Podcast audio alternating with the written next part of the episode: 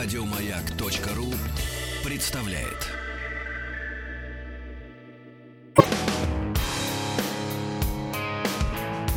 Сергей Стилавин и его друзья.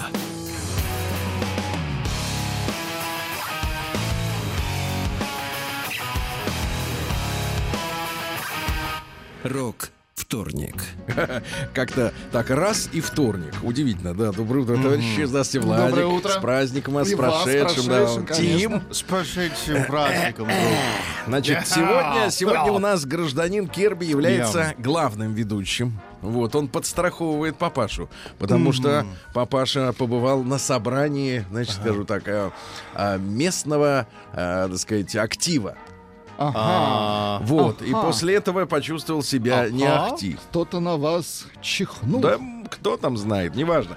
Вот, а, друзья мои, значит, Тим с нами сегодня, это удивительно. Счастье есть. А я не понял закономерности между тем, э, когда Тим есть и когда нет, что этому Я тоже. предшествует, да, понимаю. Это, значит, как бы случайность. Слушайте, пару слов буквально, э, еще со вчерашнего дня готовил э, такую пламенную речь, но э, не знаю, насколько она получится пламенной. Такой реплика, может быть, Владик. Может быть, Давайте, реплика, давайте. да. Дело в том, что вы, как и я знаю, в общем-то, видите, смотрите кино. Я тоже смотрю фильмы, потому что, э, на самом деле, э, со времен Владимира Ильича Ленина кино для нас как бы важнейший метод воздействия на аудиторию. Важ- Важнейшая из телепрограмм. Да, Адолин. помолчи. Была хорошая шутка, кстати, Тим. Ты действительно умеешь. Сп- Ты Спасибо, я, я очень рад, что я пришел. И, наверное, аудитория тоже. Конечно, аудитория вообще считает, что э, юморист на месте, значит, шоу получилось. Всё, можно выходить на работу. Так вот, значит, Тим, и по- по- поскольку д- длинные выходные, праздничные, да, они приводят к наличию времени для просмотра телепрограмм, ну, кинопрограмм, да, кинопродукции, я э, добрался до одного фильма, который долго, э, от которого долго отпинывался. Вот. Но суть не в этом фильме, я даже не буду особенно ему делать рецензию, тем более, что там у себя в соцсетях, э, в том же Инстаграме я все, что хотел сказать, написал. Вот, и не считаю нужным это пов- повторять опять, потому что ничего там э, такого принципиально важного нет. Суть не в том. Э, Суть в том, что фильм, о котором я рассказывал, достаточно низко оценили. Низко, это вот по моим ощущениям, когда я э, смотрю каталог э, кинопродукции, то, в принципе, фильмы э, обычно, фильмы ниже 7,5 баллов я диагностирую как, в принципе... Как барахло. Барахло, да. Вот, Ну, я имею в виду IM IMDb, да, вот эту вот базу. Но это голо- голосуют посмотревшие. Ну, да. как правило. Ну, вот это такой, да, э, и такая история. Они иногда совпадают с отечественными рейтингами, иногда нет. Но в любом случае, э, во многих случаях, извините, вам в любом случае, в большинстве вариантов э, соответствует реальности. И я обратил внимание на то, что фильм, который я посмотрел, он э, не добрался даже до шести с половиной.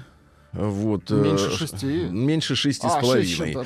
Вот, и я в своей, в своей сентенции позволил себе высказать, что вот, и, вот пишу, мол, и рейтинг этого фильма подтверждает мои к нему, но определенного рода претензии принципиального толка к построению да, да. сценария и так далее. И одна девушка пишет вдруг, значит, ну да, конечно, э, хорошее кино вот всегда занижают в рейтинге, а каким-нибудь елкам ставят там, в общем-то, топовые, так сказать, топовые цифры и так далее. Минуточку. Тут суть не в этом. Суть в том, что, значит, э, обывателю, я вот про что хотел сказать, обывателю очень сильно кажется, что его ощущения являются фактом. Потому что я зашел на тот же IMDb, Ну, посмотрел, инстанция, посмотрел, э, сколько рейтинг у елок, вот который последний. Там же был целый сериал. очень высокий. 4,2.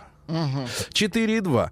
Из И- 10? А, да. 10, конечно. А, у того фильма там ше- шесть с половиной, вот, а, который был оценен выше, но, э, но в моем понимании э, содержал некоторые проблемы с структурой, но неважно. И вот я о чем хотел сказать, что людям иногда кажется что-то, и, и, и человеку есть свойство такое, вот в последнее особенное время, свое ощущение какое-то, которое понимается как мнение, выставлять как факт. Вот человеку кажется, что, а, значит, елки распиарены, Да. И поэтому у них, э, так сказать, большой рейтинг, который влечет за собой, в свою очередь, опять же, большое количество зрителей. Но ты зайди в интернет, это бесплатно. Там все написано. Зачем сначала выбрасывать свое вот это вот ощущение лживое, Да. а потом, соответственно, столкнуться с э, четкой правдой, которая заключается в том, что на самом деле ни, ни никаких там высоких цифр в рейтинге нет. И я хотел бы сказать, что вот нам надо э, постараться с- и взрослым людям, и молодым вот свои ощущения, то есть то, что нам кажется, постараться не принимать за факт. Ну, конечно, они же субъективные. Это же э, Вот. лично ваше. Потому что люди, да ладно, наши, понимаешь, ну, субъективно может быть какое ощущение? Нравится, не нравится та Ну, или иная музыка, вкусовщик, конечно. цвет. А факт, он же не может быть субъективным. Вот то, что у елок всего 4,2, это же не мнение, это факт. Он, он железный, как бы, вот он нарисован, так сказать, цифрами на цифровом экране, на, на- на стеклянном, понимаете? И понимать, э, как мнение э, свои иллюзии, это абсурдно. Я призываю всех, дорогие товарищи, делить а, ощущения и факты. Вот. И, не- Очень хорошо. и на ощущения не опираться, правильно? Вот призываю. Выжигай их. Жгу, да еще кислоты.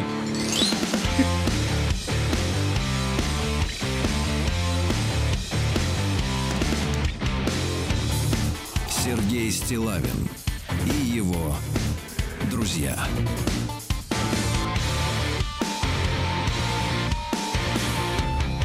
Рок вторник. Ну а теперь, товарищи, пришла малява на вас, Тим. Из, Вы э? Да-да-да, из Великобритании. Дело в том, что это ваш англосаксонский мир. Да.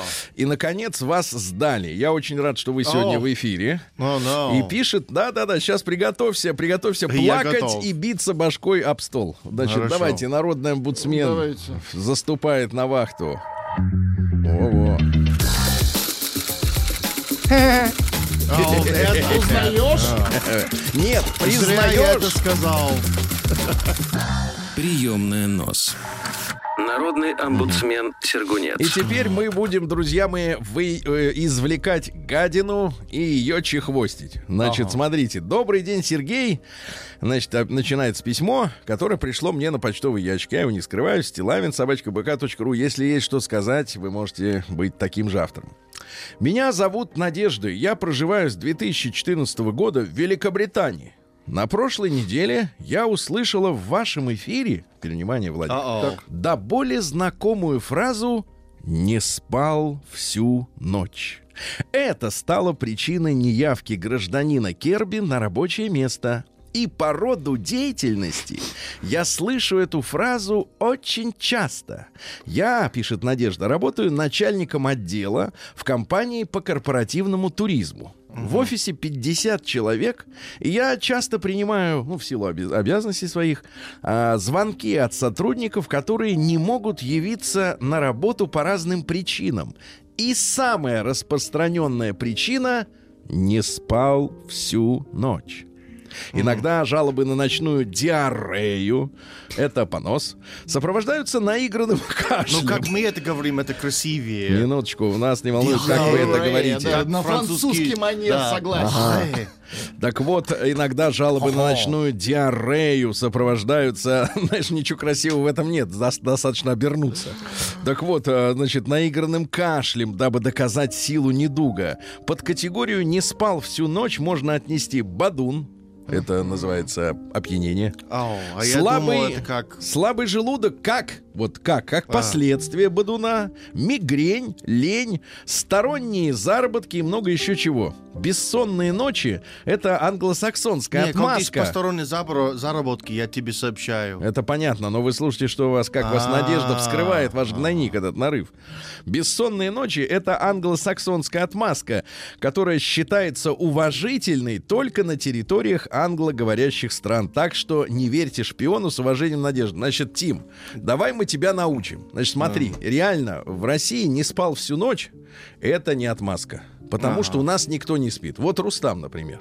Он, Он, же... в принципе, не спит. Он не Ну спит, да, в принципе. он Так, постоянный. Ну, постоянно просто он не отказался в какой-то момент и Значит, перестал спать. значит, Владик не спит. Ну да. Не сплю я, не сплю сколько? Столько, сколько хочу. Понимаете, да, в этом же разница. Что значит всю ночь или не всю ночь? Конечно, У меня ночь, например, будет считать? заканчивается в 5 утра, а еще у других ночь. Это все не, нет, не работает. В России работает следующее. Умер. А, Либо сам, либо кто-то. Вот это работает. У вас есть родственники, о которых мы не знаем? Скоро их будут меньше. Нет, Тим, Вот. если даже нет, придумываешь, Придумываешь? этот человек гибнет. Вот, вы смотрели фильм бог, «Берегись а. автомобиля»? Да, но плохо Take его care, of помню. the, take care of the car. Ага. Yes? Смотрели? like that, sure. Там был Деточкин. Yes? Ча- Ага. Чайлдов по-нашему. Так вот, у него все время мерли родственники, видите, везде. Childkin. Я. Чайлдкин Е. Yes. И он везде ездил и хоронил, понимаете? Ага, ну и да. вы возьмите на, на за совесть, правильно? Все, Тиму просветили, а теперь да, да. трагедия в жизни. Минуточку. круглосуточно. Адрес стилавинсобакабк.ру Сейчас будет трагедия Очень хочется, да, из. Америки. Фамилия Стилавин 2 Л. Ну что же, э, пишет нам Катенька. Поставщик красных канадских труселей купальных. Oh. Swimming shorts. Yes? Shorts? Yes. Very Shorts. shorts. Yes. Uh, trunks. Транкс. Я понимаю. Не путать, не путать с трансом. Да. Здравствуйте, дорогой Сергей, пишет улыбчивая и сладкоголосая Катя. К сожалению, она замужем за местным этим самым, поэтому... Ну, это дело временное. Мгм. Да понятно, все временно. Поздравляю с Днем Защитника Отечества вас и ваш мужской коллектив. Помните, была группа Урбан Куки Коллектив. Название, название. Прям мох отодрал.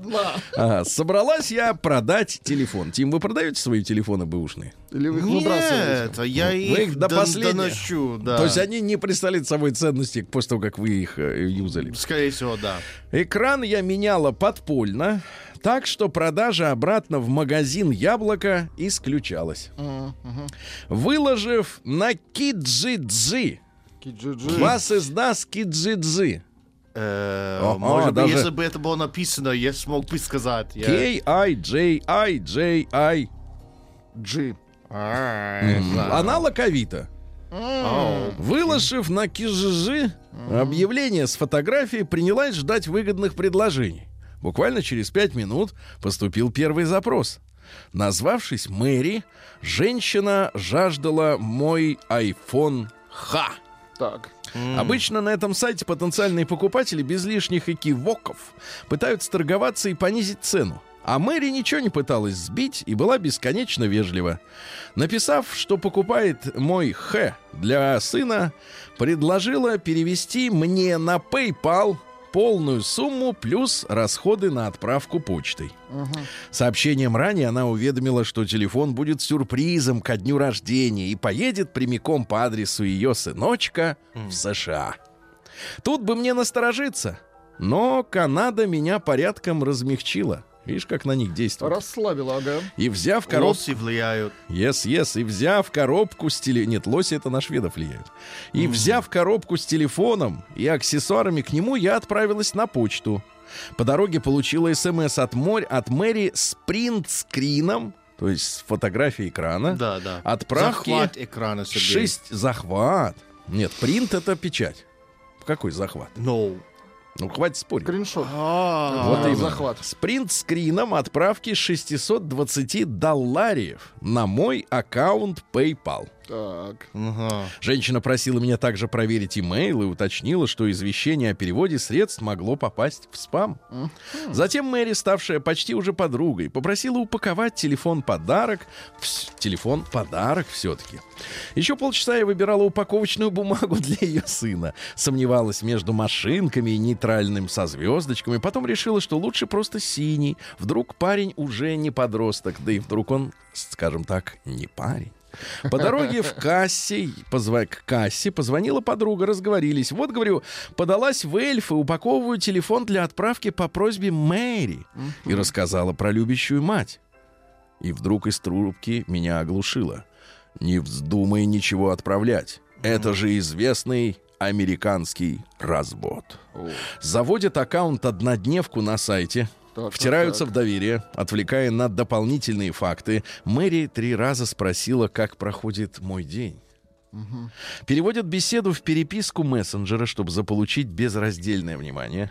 Потом присылают липовое подтверждение оплаты принт-скрином в СМС или по e-mail. Не зря оно попало в спам с предупреждением о мошенничестве. Служба, служба э, почты не дремлет.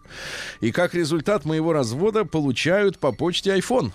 С глаз моих, пишет э, Катя, упала пелена. Вера в людей пошатнулась. И я еще выбирала упаковочную бумагу и переживала, что провод зарядки выглядит потасканным. Значит, я хожу и скажу Кате, что лучше провод, чем женщина.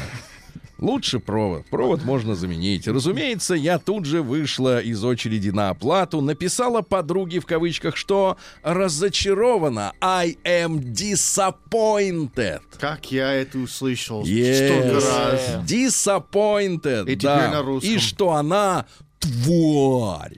Как О, по-английски вау. тварь. А, maybe Давай scumbag. That's a good А, one. камбэки. Мне надоели твои камбэки, это про твари, я понял. А, тварь заменила на более вежливое слово «я же канат». Катя, ты не канатка. Телефон, телефон был продан тем же вечером скупому на эпитеты арабу, зато так, за так. наличные. Большое вам спасибо. Нам-то за что, Катюша? Катя, Ижевск, Монреаль. Значит, это письмо адресовано не нам с вами, товарищи. Наших людей так не протащить, да. Это э, э, письмо всем нашим слушателям по миру, да, которых могут так развести. Можно я, Катя, Давайте, подарю буквально конечно. минутку? Подайте ей. Ми- Минуту прекрасного трека. Oh. на-на-на. Слушайте, и маленькая заметка. Давайте, Давайте, маленькая. Вы давайте. потеряли, по- подарили Катерине минутку, хотя Да, как да, гораздо да. короче. Но это Давайте. обычно так и бывает. А, Юля из Питера ставит вопрос вот перед нами философский. Вот Так. смотрите, что волнует в Канаде, а что нас. Сергей.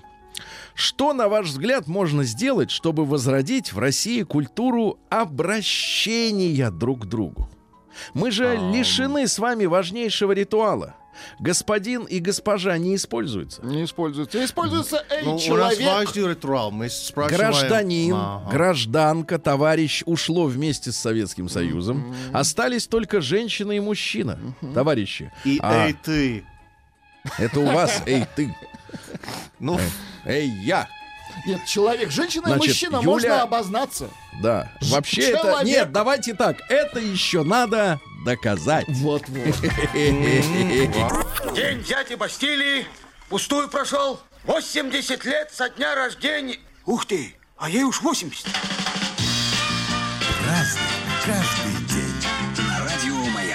Друзья мои, с нами сегодня Тим Керби. Мы Да, отмечаем этот, этот праздник. Да, самый настоящий. Ну, смотрите, сегодня у нас 25 февраля. у вас памятный день-то в личной жизни каким-то образом? Д- По-моему, нет. А ну и зря. Вот, Международный день блина в США. International Pancake Day. О, так, так Yes. важно. Скажите, Вау. пожалуйста, вы, вы кушали, как говорит Рустам, или как говорил лет 10 назад, и не парился. И теперь нельзя. Вот, э, да, да, да, теперь нельзя. Значит, кушали блинчики-то американские. Да, И нас, наши э, кушали. У нас пушистые, как оладушки. А у вас они толстые. А что вы да. туда да. добавляете? Это кефир, что ли? Почему они так пузырятся-то? Я не знаю, но я знаю, что можно купить пластиковую бутылку с сухим смесом. Уже Смесь? для блина. Да. М, с И просто налить воду, закрыть эту вот банку, Взболтать. тряс- сб- э, Взболтать. взболтать, и потом просто лить на сковородку. Даже на природе можно так Класс. делать панкейки. Прекрасно, прекрасно. Это счастье. Ну, хорошо. Значит, дальше. Э, У вас сегодня Мардигра. А, ну, Не у нас, это на юге только. Только И на это- юге? это Только в этот Луизиане. где- Как надо праздновать-то Мардигру? А, я, честно говоря, я не понимаю. Там очень много, сне- как сказать, стриптиз и алкоголь. я не О, знаю. А вот так праздновать? О, хороший Да, праздник. там- Вот видите, Владик даже оживился. Хороший, Да. да. А, День советской оккупации в Грузии. Видите, но они празднуют это как праздник. То есть для них это праздник, они радуются, что все-таки такая оккупация в их судьбе Произошла, случилась. да. Национальный день Кувейта. В 61 году ушла Великобритания оттуда. Ну как ушла? Как бы ушла официально? Тим, Да, да, скажи да. Кувейт. Кувейт. Кувейт? Ну, и у меня нет родного произношения. Это, наверное, А у Кувайт. нас есть Ну, Кувейт. Да. Кувайт. А, Монлам Чхенмо — это праздник 15 чудес Будды. Хорошо. А, Сегодня также русский народный праздник. Он называется Алексей Рыбный. В принципе, в старые времена начинал таять снег. Сейчас он как бы то Его нет. привалит, Ну, то растает. Да-да-да. Да. Э, Поэтому, говорят, хорошо ловилась рыба. Когда начинает таять снег, рыба начинает подбираться э, к поверхности. Главное блюдо русское — это растягай с рыбой. Вы понимаете, да? Это пирог. Растягай. Пирог с рыбой, да. Также в этот день выносили на мороз посевные семена. Считалось, что они дадут лучший урожай, если, чуть-чуть, так подморозить. сказать, да-да-да-да. Вот. Ну и, соответственно, по погоде подмечали, чем холоднее на Алексее, тем теплее будет март. Но это все уже не точно. Праздник каждый день. В 1479 году родился Василий III. Это великий князь Владимирский, московский, государь наш с 1505 года. Вот первый брак его был устроен отцом. А, который сначала пытался найти невесту в Европе. Как тогда знакомились? В общем-то, как и сейчас, по фотке. По портретам. Да, 1500 девиц. Прислали Неплохо. Да свои ладно, пор... тысячи... Представьте, нет, а погодите, а как хорошо жили художники, которым столько портретов заказали. Представляешь, как они... А, а как э, продавцы красок поднялись на этом деле? Да любая свадьба — это просто подъем экономики. Правильно? Вот. А, значит, 1500 портретов. Где они сейчас, кстати? Вот найти бы сейчас их, посмотреть бы. Сравнить с тем, что в этом, как его? Наверное, в Вот Тиндере вот. есть. Ну вот да, там такое же, да, роскошество. Да, так вот, э, ну и, соответственно, и так далее. Тому подобное. Первый брак не удался, потом следующий и так далее. И, наконец, родился сын будущий Иван Грозный. Ага. Да, да, да, да, да. Это, соответственно, дочка литовского князя Василия Львовича Глинского. Но я еще раз напомню, к сегодняшней Литве не имеет никакого отношения, потому что э, литы, э, соответственно, это белорусы. Вот. А жемантийцы это, соответственно, литовцы. А, И названия перепутались. Как у вас вот с этими, с республиканцами-демократами все поменялось местами, да? Ну, типа Полярность. того, так да, и здесь да. все И перепуталось. может быть уши идут наоборот. И это весело. Уши идут наоборот, согласен. Уши Ну, типа обратно. Конечно, конечно, обратно. Да. да. Так вот, значит, что у нас интересного? Вот, а, выдвинул тезис, что объединить страну это надо забрать элиту в лагерь. Потому что как еще- страна еще была, раз? чтобы объединить э, Страну, разрозненную, надо взять нужно в один. Один, в да, один в один лагерь? и все. И А, тогда будет этот порядок. лагерь. Да, А. это противоположность 1991 года, когда региональные царьки решили, что лучше мы Растащить, будем конечно. сами тут управлять, а не никому не отчитываться. В 1707 году Карло Гальдони, Гольдони, извините, Гольдони, а, итальянский драматург и реформатор театра. Ну, реформатор, значит, уже к тому времени сложился, раз было что реформировать, да? Слуга двух господ, помните, Труфальдина? Да-да-да, Такой вот конечно, э, ага. со щербиной. Шебутной. Да-да-да, более 200 пьес, э, больше всего комедий, э, вот. Ну и, соответственно, э, четыре маски появляются вот в этих комедиях, понимаете, да, и жанровые. Ну, ти- да. пожар. Да, в 1721 торжественно открыто учрежденная в начале года Петром I духовная коллегия. Президентом был назначен э, Стефан Еворский, это митрополит Рязанский и Муромский, ну, то есть государственная организация, которая контролирует, соответственно, духовные дела. А В 1778 Хосе Сан-Мартин, это руководитель войны за независимость испанских колоний в Южной Америке. Да, да, да, да, да. Вот, э, чем занимался-то? Воевал со всеми, с Францией, с Англией, с Португалией. В Ну, общем, какой молодец. профессионал, а больше ничего не умел. Профессиональный военный. Ау. Вот так, да. Ну, было бы более удивительно, если против России. Очень удивительно. В 1807 году сегодня учрежден знак отличия военного ордена Святого Георгия для награждения унтер-офицеров, солдат и матросов за их подвиги. Вот, соответственно, э, в 1913 году эта высшая солдатская награда официально стала именоваться Георгиевским крестом. И мы видим э, кавалеров у, Турген- у- у Ге- Георгиевского креста, даже у советских маршалов, да, у полководцев, которые успели послужить и Российской империи, а потом стали выдающимися да, пол- полководцами в Советском Союзе.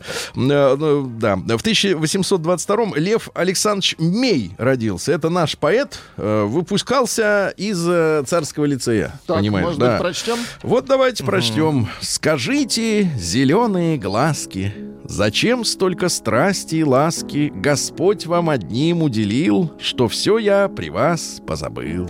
Красиво. Да.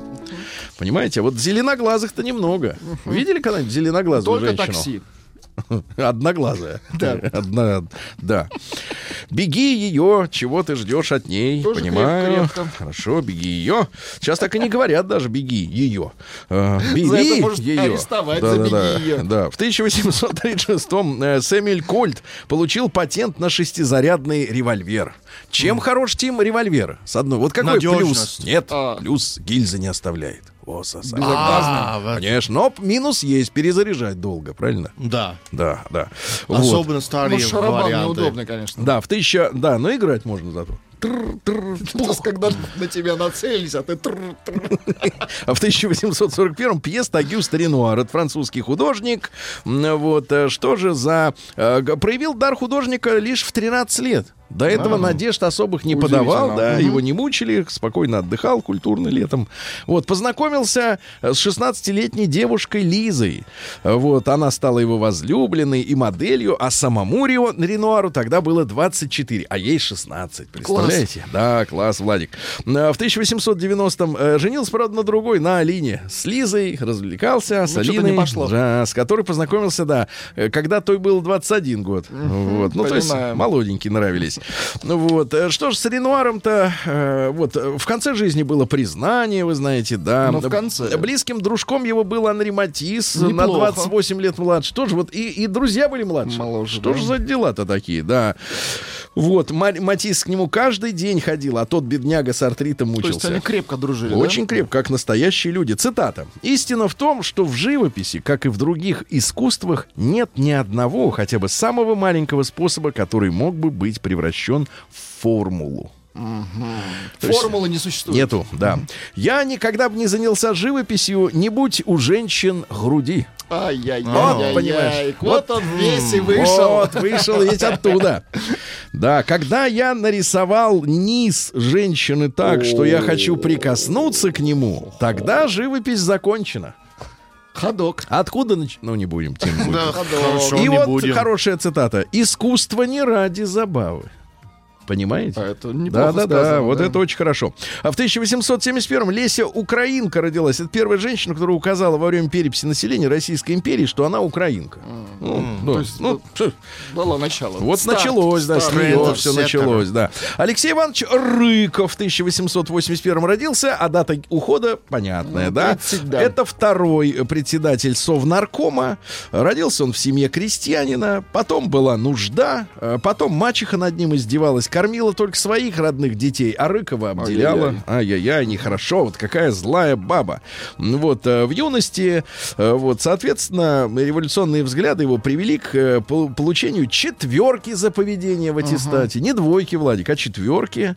Вот, но потом стал большевиком, и, кстати говоря, 9 дней он был в должности наркома внутренних дел в самом первом советском правительстве с 26 октября 17 Вот, а 10 ноября подписал постановление о создании милиции имени Рыков. И поэтому до сих пор День милиции и полиции это 10 ноября. Вот, товарищи Рыков, он и Так был. а на чем он подскользнулся там? А поскользнулся-то чем? Значит, смотри, выступал против свертывания НЭПа. А, Потому что там же как, э, страна-то стала резко... Голодать. Наоборот, насыщаться. И мещане со всех сторон Ну, полезли, да. да, да. А Иосиф Виссарионович сказал, надо вот это болото теплое, кефирное, надо Заканчивать. потому что иначе мы к войне Не туда 40 году мы не будем готовы, да, там, к 39-му к войне.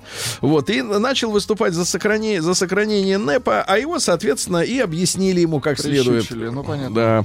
В 1890-м не ту линию выбрал, понимаешь? Не ту. Бывает, да. В ты- Мартемьян Никитич Рютин, это партийный работник, открыто выступал против Сталина, ты понимаешь? Открыто. смельчак. Открыто выступал против узурпации власти. Финал 1937 год. Да-да-да, такая вот грустная история. Э, э, Не принял в 28 году сталинскую политику в деревне.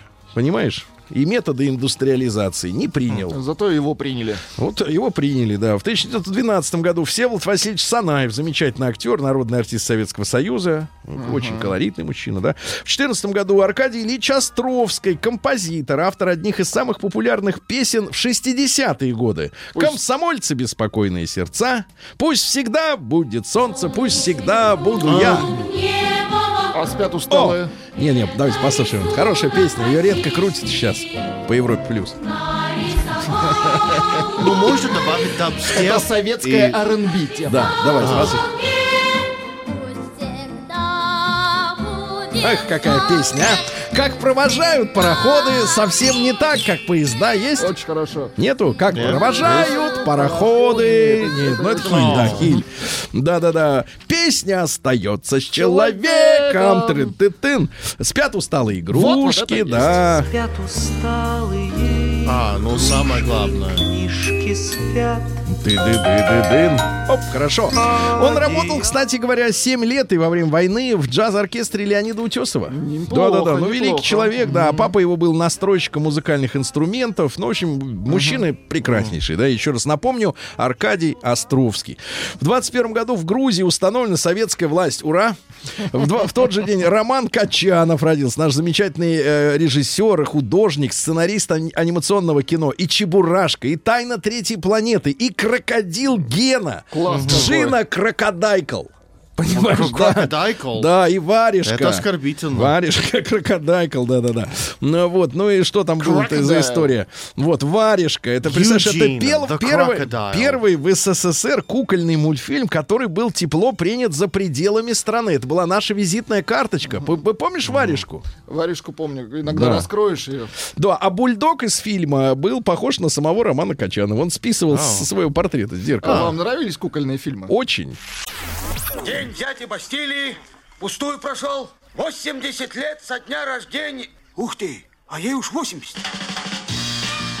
Разный, каждый.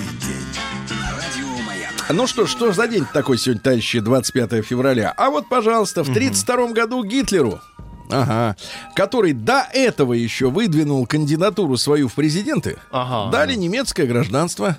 Понимаете? А. Сначала он выдвинул, а потом ему дали гражданство. Как это?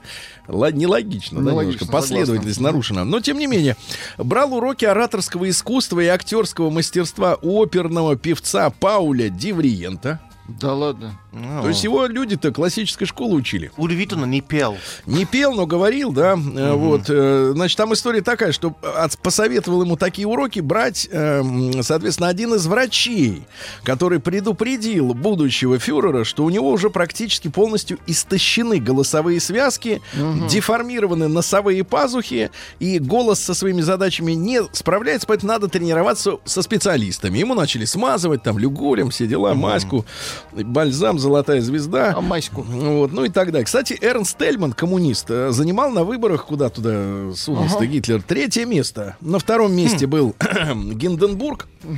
Да, помните, да? А нет, на первом месте был Гинденбург, это их президент, с который потом сместился. А Гитлер второе место занял на тех еще выборах. В сороковом году впервые по телевидению показ- показали хоккейный матч. Нью-Йорк Рейнджерс и Монреаль Канадиенс играли, э, так сказать, на Нью-Йоркском хоккей. канале, да. Победа э, называется канал W и дальше дальше. Почему у вас у всех телеканалов W сначала, а у всех радио K? А, я не знаю точно, но такая... Вот систе- а, по-моему, это тоже зависит от положения а, станции, потому что на востоке реки Миссисипи все W, Так. и на западе все через K. А, вот так вот, да? Поэтому это география. Очень странно. Интересно. В сорок третьем году ваш любимый Битл родился, Джордж Харрисон, Владик. Харрисон, Дай нам Джорджа. послушаем. Давайте. В то время как Пол Маккартни считался хорошеньким битлом, nice, а Леннон рассматривался как главарь, Харрисон пользовался наибольшей популярностью среди девушек-фанаток. Ай-яй-яй. Да, да, да. На свой 21 день рождения он получил более 30 тысяч подарков и открыток. Класс. 30 тысяч. На концертах группу часто осыпали мармеладными конфетками Jelly Babies, Ага, которые Харрисон любил. Ты знаешь, он их не съел ведь их.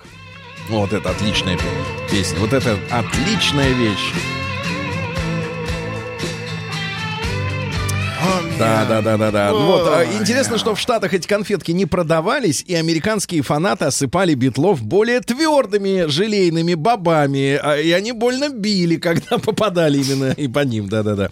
Вот, ну и, соответственно, была напряженка между битлами, ну вы все знаете, да. А, Он, значит, увел женщину у, соответственно, э, Эрика? Клэптона, Патти Бойт, увел, бабу увел. Ты представляешь, какой нехороший человек, да, потом бросил ее. Настоящий гитарист. Ну и так далее и тому подобное. Да, вот барабанщики так э, Не поступают. И, и цитаты. Отличная цитата из Харрисона. Легко казаться мудрым, когда поешь. Хорошо, хорошо, да. В 46 году Красная Армия в этот день переименована в Советскую. Советскую, да. Запомните им, войну одержала победу Красная Армия. Советская была позже, Вторую мировую. Вот. В 51 году Евгений Владимирович Герасимов, наш замечательный киноактер, режиссер, депутат Московской городской думы, наш любимый робот. Вот, да, хороший робот. Потому что сейчас нам ро- Очень много роботы, даже. Федор нас пугает, потому что у него отняли ноги. А, тот робот А хороший, почему? он получал... Что он сделал? А он получал в себя луч и все равно шел. Да. Вот. А, И то, что он был, и то, что он был хорошим роботом, доказывает существование большого количества анекдотов про робота Вертера. Знаете анекдоты? Нет. Робот Вертер поймал э, воробья, э, залил ему туда, куда мог залить бензина. Робот, поле- вернее, воробей полетал и упал, а робот Вертер смеется. А-а-а, бензин кончился. Вот так надо говорить. Oh, no. Да, да, no. В 63 году Алексей Альбертович Гарнизов, наш режиссер и композитор и продюсер «Еще не вечер». Вы помните, как пели Лаймовай? Помните? Еще «Дорога в Голливуд» э, Леонтьева, «Господа офицеры» Газманова. Понимаете, да? Вот Какие песни? Хорошие. Жаль, не помню. Да, сегодня в 64 году в Ленинграде кардиохирург э, Василий Колесов провел первое в Советском Союзе успешное коронарное шунтирование человеку на работающем сердце. Установили стенд. Вот наш Леня, который приходил неделю назад, наш слушатель, наш что, соучастник, как бы, соучастник хороший. Подельник. Да, ему вот установили три стенда, а в 64 году это произошло впервые, произошло в Ленинграде. Очень хорошо. Э, Дальше. э, Жена Дэвида Духовная, актриса Теа Леони родилась в 66-м. Такая симпатичная достаточно, симпатичная, да. Ну, а говорит, что 10 лет брака в Голливуде приравниваются к 50 годам в реальной жизни. Да, да, да. да. Особенно Дальше. с таким мужем. Дальше. В 72 году Егор Станиславович Пазенко, замечательный актер, все время играл таких вот бандитов и плохих. Подлецов. А в жизни замечательный, понимаете? бывает и так, да. А я вообще актерам слабо верю на экране. Да? Слабо верю. Ну, кроме Машкова. Ему верю. Ему. Да. Владимир Львович, это наше все. Да. В 77 году пожар в московской гостинице «Россия» произошел, друзья Да, мои. да, Трагедия. да. Сейчас уже нет гостиницы «России». На этом месте сейчас парк «Зарядье». Да. Прекрасный. Тиму очень нравится Ландшафтный, да. Да. В тушении пожара участвовало 1400 пожарных, 143 машины были стянуты, погибло 42 человека, в том числе 13 пожарных. Ну Вот. Вообще там при- планировалось на этом месте, на месте района Зарядье, Так, планировалось планиров- построить сталинскую высотку 32-этажную. Вот. А к весне 53 года работы по сооружению, ну, основания были уже завершены. Вот. Стальной каркас был возведен до восьмого этажа. Это Но в- к передумали? весне 53-го. А тут э, не стало, так сказать, А, Иосиф Виссарионович. Там, кстати говоря, был бетонный бункер. То есть из Кремля вышел и в бункер как бы к реке, да. И после смерти Иосифа Виссарионовича все приостановили. Металл с разобранных конструкций был использован при строительстве спортивного комплекса «Лужники». И вот, к сожалению, пожар 77 года. В 91-м состоялось сегодня внеочередное заседание политического консультативного комитета Варшавского договора. Было принято решение распустить военный блок. Ну, иначе как диверсии не- невозможно конечно. назвать это Это было событие. прекрасное Предательство, решение Вашингтона. Понятно. Молодцы, Сегодня, ребята. вот трагедия. Ну, на, на самом деле, искренне это говорю. В 92 году погиб Виктор Резников. Это замечательный наш композитор О, Леня, и поэт. Леня, да, конечно. очень... Ну, Виктор, да, Виктор был звездой настоящий. Да, не стало в 2010-м э, Влада Галкина. э, Вот э, в этот день. Такой вот сегодня денек в одном месте набрали. Так, вот что вам пишут. Растягай. Это команда. Про Лесю смазал салом, с Лесей украинкой насвистел. А Так. сообщение космически натрындел. Космически. Прекрасно.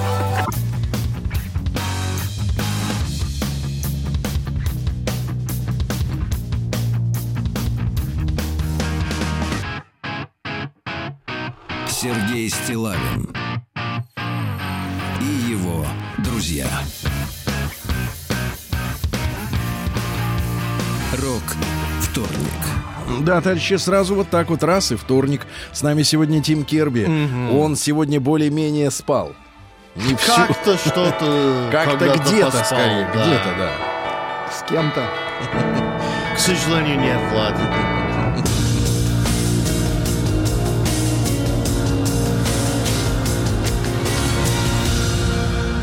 Зона 55. Да. Ну что же, Омск, как говорится, на связи. Грозная Мичка вытащила соседа за шкварник За шкварником. из подъезда и запихала в мусорку. Очень хорошо. Ой, нет, отвратительно.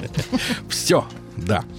А дальше что у нас? А, Амич за 100 тысяч э, купил мелочь, думая, что это редкие монеты. Вот видите, издеваются. А, Из-за аномально теплой зимы в Омской области стали быстрее разрушаться дороги. Да, да, да. Вот, омский газелист отправился отметить получение зарплаты в кафе, где у него и вытащили 18 Зарплату. тысяч рублей. Вот так вот, да-да-да. Что же, э, неравнодушный Амич сдал полиции банду гаражных воров. Сдал газелиста. Хорошо. Вот. Ну что же, э, через Омск будут ходить э, поезда, в которых установили кофемашины и душевые кабины. Ничего себе. Помыться, проезжая через Омск. Теперь есть Понимаете, где. Да. Да, Амич босиком разгуливал по самому центру левобережья. Значит, хорошие дороги. Да, да, да, да, да. Дальше. Или приятный снег. Ом- Она ощупь пальцев ног. Да-да, если они еще что-то чувствуют в мороз. Омскую пенсионерку никак не оставит в покое один и тот же грабитель. Ну, это Представляешь, романтично, Зачистил, зачистил, да. Дальше э, омские автомобили, медицинские автомобили в Омске будут отмывать шампунем. Хорошо. Ну и пару сообщений. Бесплатные московские трамваи обойдутся Омску вдвое дешевле. Бесплатные. Хорошо. Да, да, да, да, да. Ну и, наконец, омские силач, силачи не, э, да, рассказали, какая музыка заряжает Так, их так, так. на рекорды. Какая? Вот, пожалуйста, на рекорды какая музыка сейчас... э, Неужели такая? А дело в том, что э, самая главная песня это группа Любе «Выйду ночью в поле с конем». Я думал, давай наяривай.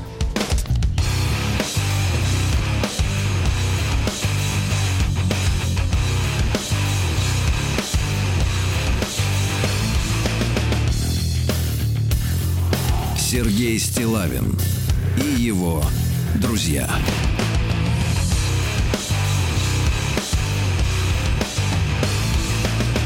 Рок вторник. Российским полицейским рассказали, вернее, простите, раздали памятки по работе с китайцами. При встрече с гражданином Так, так, КНР так, так. полицейский обязан остановить его и прежде всего сфотографировать, а затем проверить у него документы. Вдруг он не гражданин КНР. А я думал, Очень хорошо. Достать пистолет. Ну какой пистолет? Ну какой пистолет? Ну что вы? Ну что вы нагнетаете? Российские школьники со следующего года начнут изучать искусственный интеллект. Я так понимаю, что искусственный интеллект этих школьников уже изучил Чаю, вдоль и да. поперек. Да. Жириновский предложил праздновать в России День империи. Ух ты! Минуточку, Yes. минуточку. Ну-ка см- посмотрим, какая же, соответственно, у нас дата. Так. Вот. э, Дело в том, что... а Мы империя. А Вот 22 октября э, в этот день исполнится в 2021 году исполнится 300 лет провозглашения Петром I, Петром Первым Российской империи. Очень. Вот 300 лет так, тому назад. Да. А, Климатолог, вот, ребят, про климат не, не очень хорошие новости. Климатолог предупредил о целых волнах жары летом в столичном регионе. что? Волны, да, А. да, да. А метеорологи, теперь уже иностранные, объяснили теплую зиму. Значит, они, вернее, сделали вид, что объяснили. Говорят, что в районе Северного полюса Так. установилась зона крайне низкого давления, откуда никак не могут умчаться холодные ветры ну, в Россию и, и в. Америку. Понятно. Но почему там установилась зона холо- низкого какого, давления? да? Это они не могут объяснить. Да, то есть они как бы объяснили, но наполовину.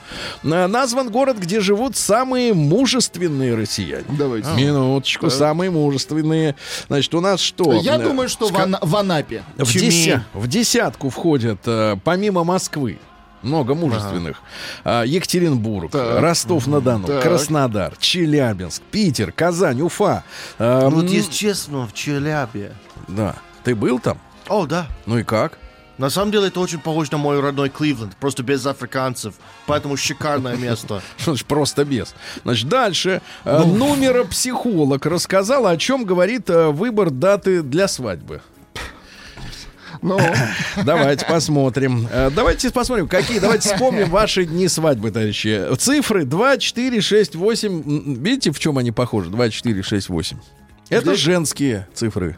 Женские, да. Потому что они круглые. Один, три... Четные. Нет, уж они четные, Тим, они Четные. круглые. Значит, один, три, Круглые пять, другое. Все семь. мужики, мы четкие. пацан. Один, три, пять, семь, девять — это мужские. Вот и все выводы. Ну и, наконец, камеры наблюдения в Москве смогут узнавать преступников по радужке, радужке глаза, Так, так, так. по голосу и даже по татуировкам. ничего Представляешь, себе. идешь вот по улице, она все про тебя знает. Камера. Наука Стихи и пришли жизнь. от женщины. Давай, давайте стихи. Ежедневно я с тобой, чтобы услышать голос твой. И срывая одеяло, я к приемнику скорей.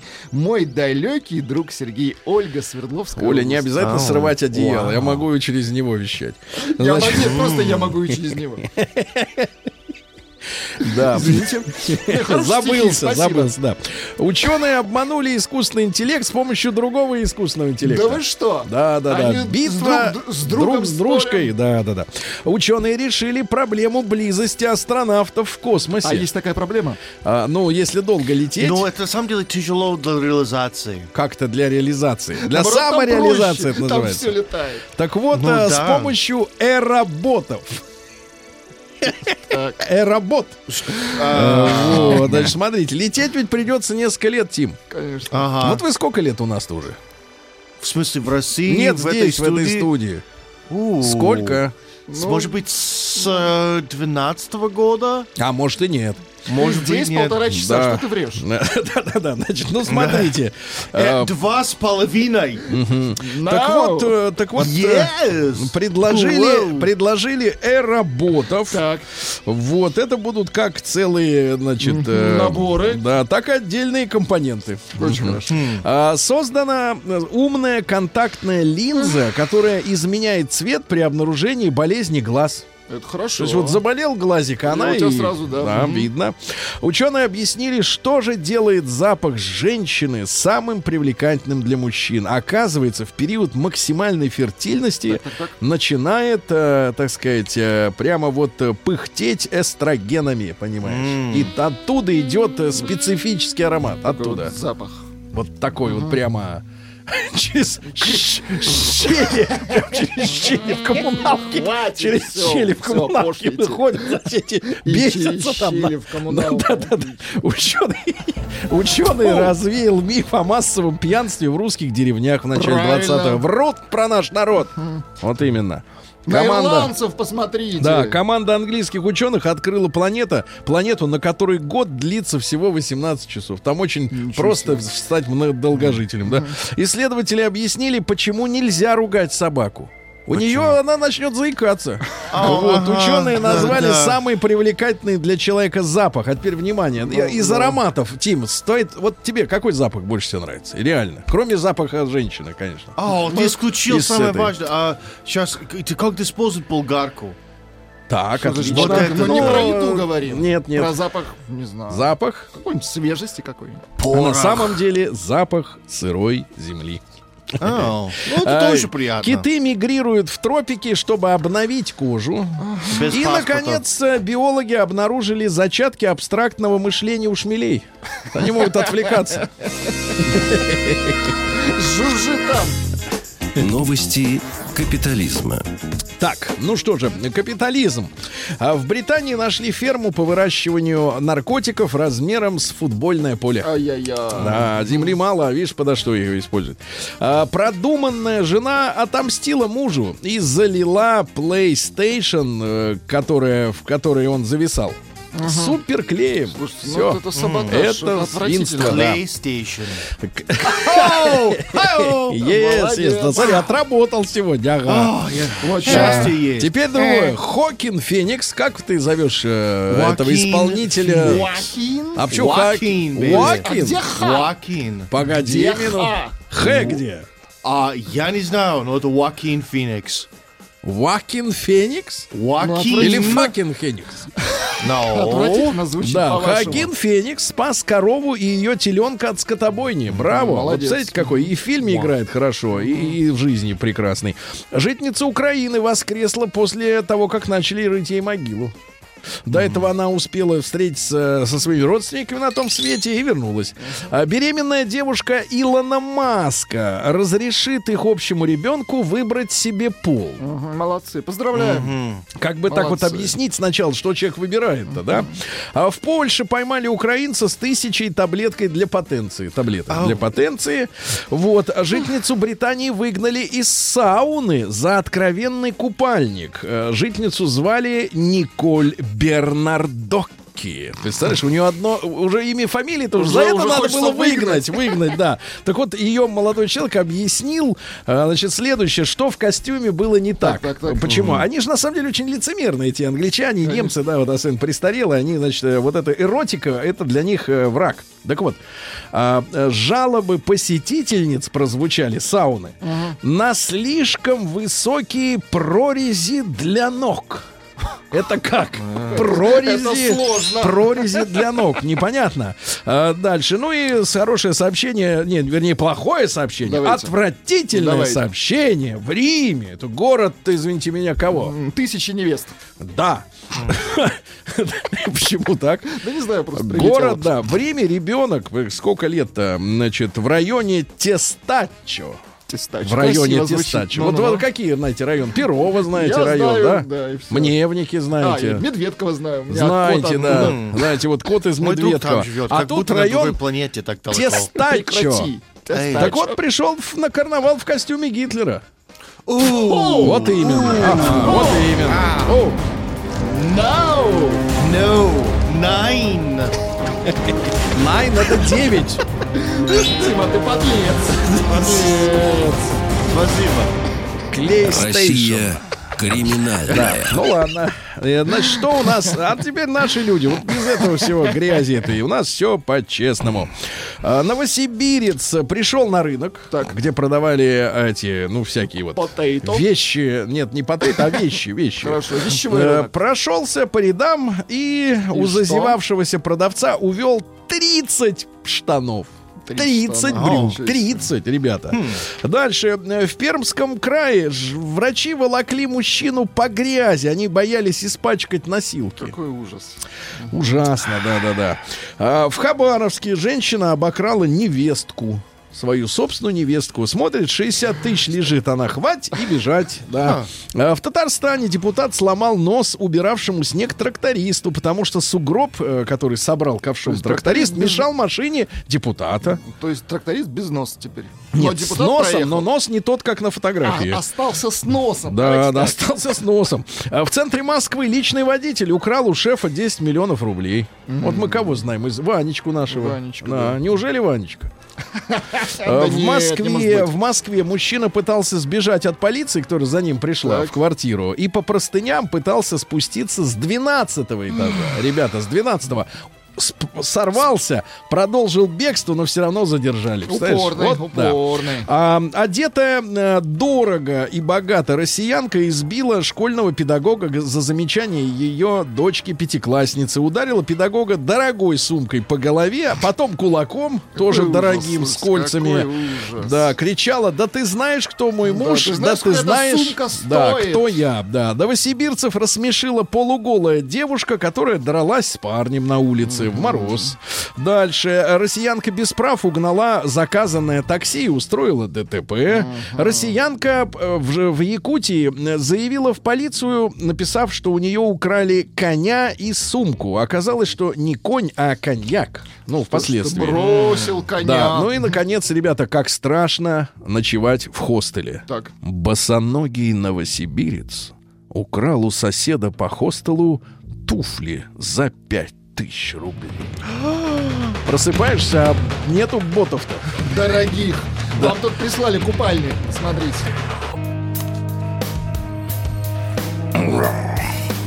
Сергей Стилавин и его друзья.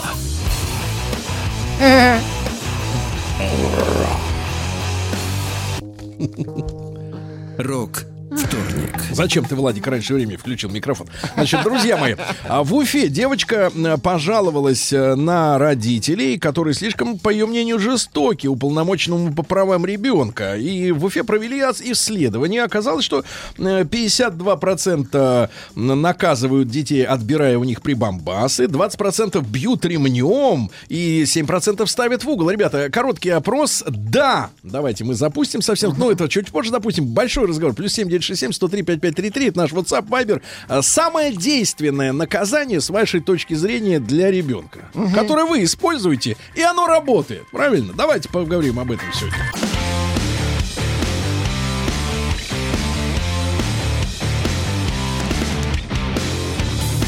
Сергей Стилавин и его друзья.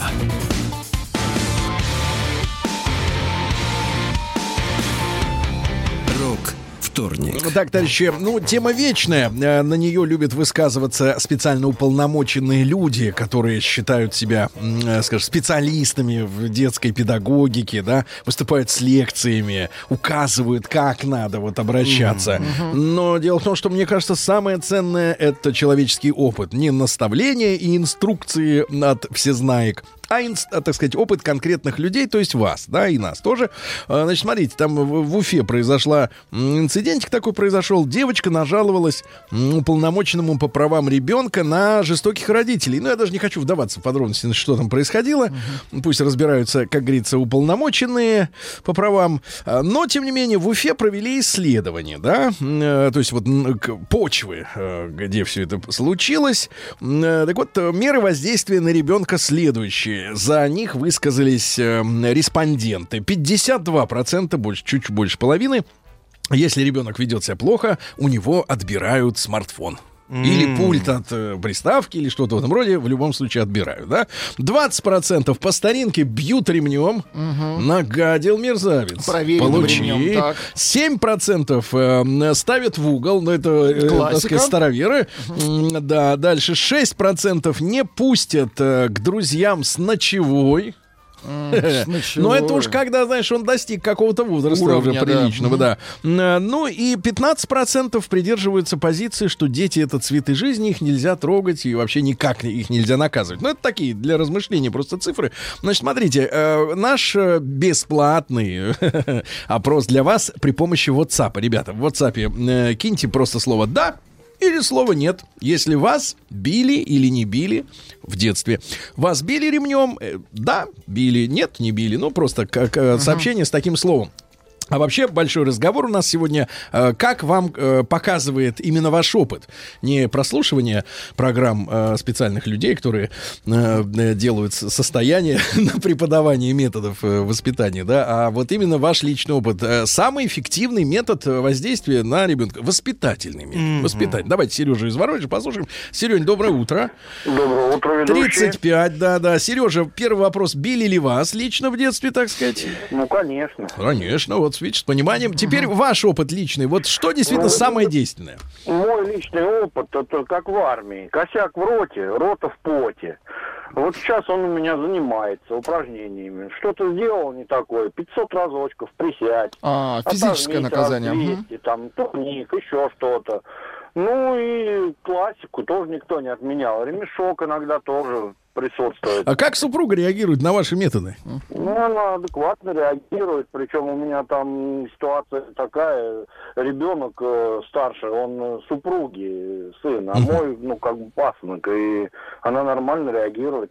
Мгм. Понимаю, да. Вот это Сережа из Воронежа. А давайте Вячеслава. Слав, доброе утро. Время щек как-то Да, некрасиво да, получается. Слав, доброе утро. Доброе утро. А, Да, ну что же, э, Слава у нас папаша многодетный, правильно? А со стажем. Вот, ну давайте вот, э, смотрите, от ребенка, как говорится, к ребенку методы же эволюционируют. Вот с вашей точки зрения самое А действенное. ваш топ-3.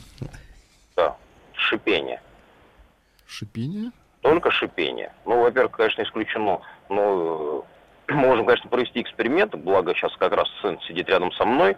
По Так. поводу вывести меня на чистую воду, применял ли я когда-либо к детям физическую силу. Это я там, ну, пройдя свою синюю задницу всего детства, я считаю это вообще просто невозможным. Вот, Так. что я говорю, но не потому, что это больно или что-то, потому что я говорю, я всегда э, говорю об одном, что у меня нет впечатления о детстве никогда. Ну, один раз я рубль потерял, тут понятно, да, я получил там, понятно почему. А в принципе, я же получал постоянно, и причин я не знаю, почему я получал. Я просто помню, что я постоянно получал. Поэтому вот это как бы некая взаимосвязь между получением и Причиной. причинами для детей, она совершенно не очевидна. Мгм. Ну вот говорят, смотрите, говорят, что собака, вот если, например, э, сделала что-то не так, да, то у вас есть э, сколько-то секунд или минута. секунды. Да, Да. две с- ну что собака, что кошка, две секунды, да, иначе потом уже не бесполезно. понимает, за организм. что, конечно. Да, да, да, да, нужно не понять, за что. Но его все равно, можно- э, Слава, они же, так сказать, делают то, что не надо. Какой метод сегодня вот вами? Я же говорю, только шипение и внушение. Шипение. Шипение. Хорошо. Шипение, ну хорошо. Ну, такое, видимо, А Шипящий. сам- самое большое, страшное шипение. Да. Самое большое наказание для сына 9 лет а, это когда мы запрещаем идти в спортивную секцию. Для него в этот момент рушится весь мир. Максим Тула.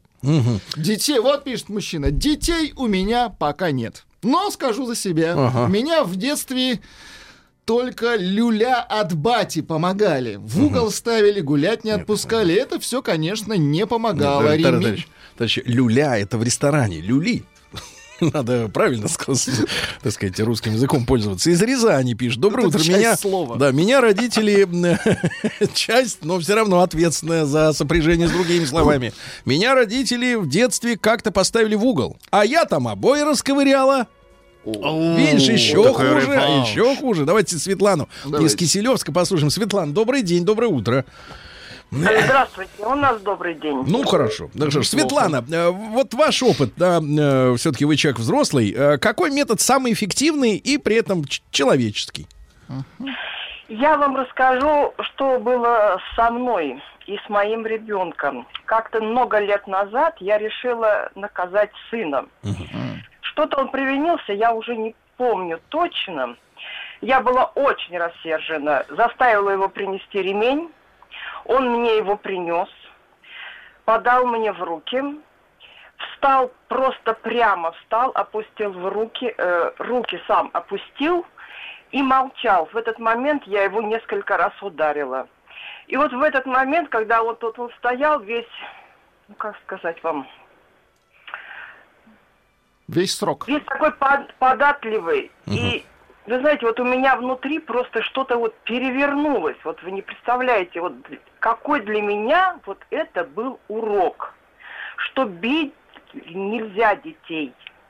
И вот с тех пор только разговор, только слова нужно находить для своего любимого ребенка. Мгм. Спасибо Только- вам. Спасибо, только- Светлана. только Спасибо. беседа, а давайте да. Олега из Питера послушаем. Олег, доброе утро. Да, Да. Guten Morgen. Guten Morgen, guten Tag, как говорится. Да. Владик, привет. Доброе утро. Ну, пожалуйста, Олег, какой метод самый эффективный и при этом как бы вот человеческий?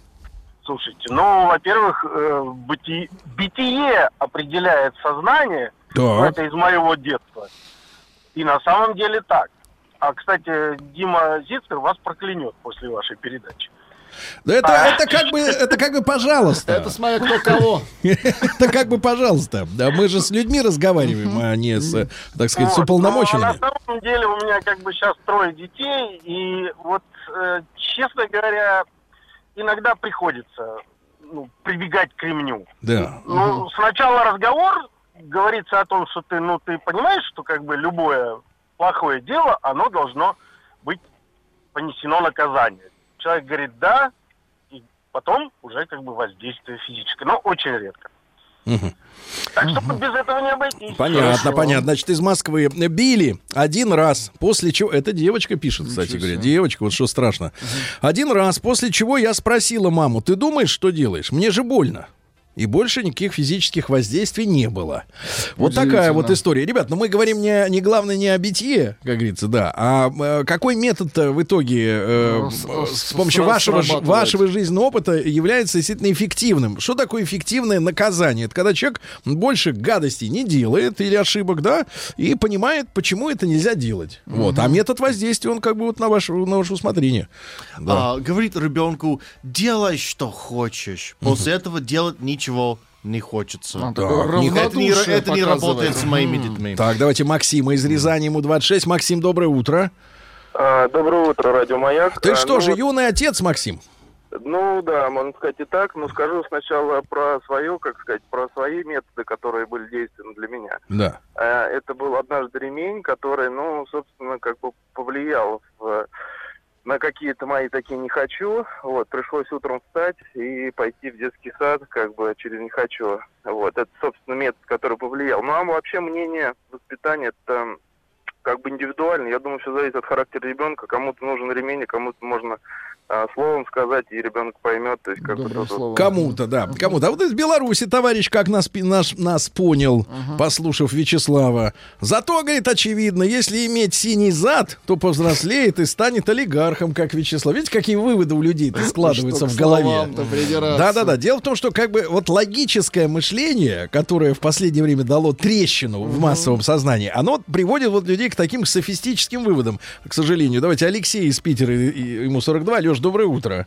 Доброе утро. Леш, ну, пожалуйста. Да, пожалуйста. Вот с ужасом слушаю в 21 веке Так. а, такие высказывания моих коллег-родителей. Конечно, это страшно, потому что... А, Погодите, погодите, а вот э, очень хороший момент, Алексей. А что случилось с людьми в 21 веке, если так вот в общем сказать? а, Просто-напросто сейчас у вас вот есть две передачи замечательные. «Другая школа» и еще передача Димы Зитера. М. Видите, не действует, да, Алексей? Видите, не действует. не работают, эти Не передачи, работают да? передачи. Они Выходит так. работают на моих детей. Ну как, вот, вот ваш опыт личный. Что вы делаете, если ребенок сделал что-то не так? С родителями, э, с детьми надо разговаривать так же, как со взрослыми. Надо договариваться. Договаривай. А как это договариваться? элементарно надо садиться и объяснять, что тебя не устраивает, что не, ну, как- какие есть проблемы, да, у ребенка, почему это ребенок сделал. Ну скажите, давайте вот от общих слов к конкретному. Ребенок не хочет делать уроки, а хочет играть э, в плей, в клейстейшн. PlayStation, мгм. Какие методы воздействия на ребенка? Как Ну, объяснить ему, что учиться, э, что заниматься неинтересным делом надо, а интересным не надо? Вот как ваш аргумент? Ребенок берет пример со своих родителей. Это значит родители. Не, погодите, погодите, это опять самое self-blaming, самообвинение. Вы, вы играете в PlayStation дома? Нет. Ну вот, а он играет, например, и ни на кого он не смотрит, ни на маму, ни на папу. Все равно. Прекрасно он смотрит, это абсолютно копия наша. Так, понятно. Так, от самообвинения мы никуда не уходим, к сожалению, с Алексеем. Давайте Наташу из Якутска. Наташ, добрый день, доброе утро. А, доброе Да, утро. да, добрый Сергей, день. у нас уже добрый день. Я понимаю. Поздравляем вас. Наташа, вот ваш метод. Смотрите, ребенок, ну, при, при- при- элементарный пример, кроме самообвинений, какие-то методы есть, да, ребенок не понимает, что надо заниматься чем-то, да, например, учебой. Хотя можно в это время погулять или поиграть в приставку. Как ему объяснить-то это? Вот вы знаете, я начну со своего примера. А, Меня воспитывала а, неполная, скажем так, семья. Э, Меня воспитывал отец и мачеха. Э, До сих пор, вот мне 50 лет, и у меня до сих пор на отца большая обида, потому что он, ну, скажем так, воздействовал на меня физически. А, переняв его опыт, скажем так, да, я считала это правильным, что надо бить ребенка. И первого своего ребенка по молодости я шлепала. Не сильно, но шлепала. Но, несмотря на это, она меня выросла хорошим человеком.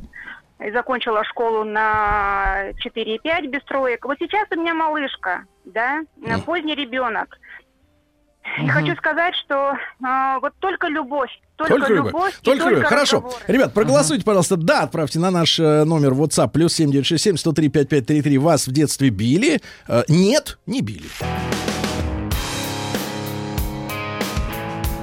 Сергей Стилавин и его друзья.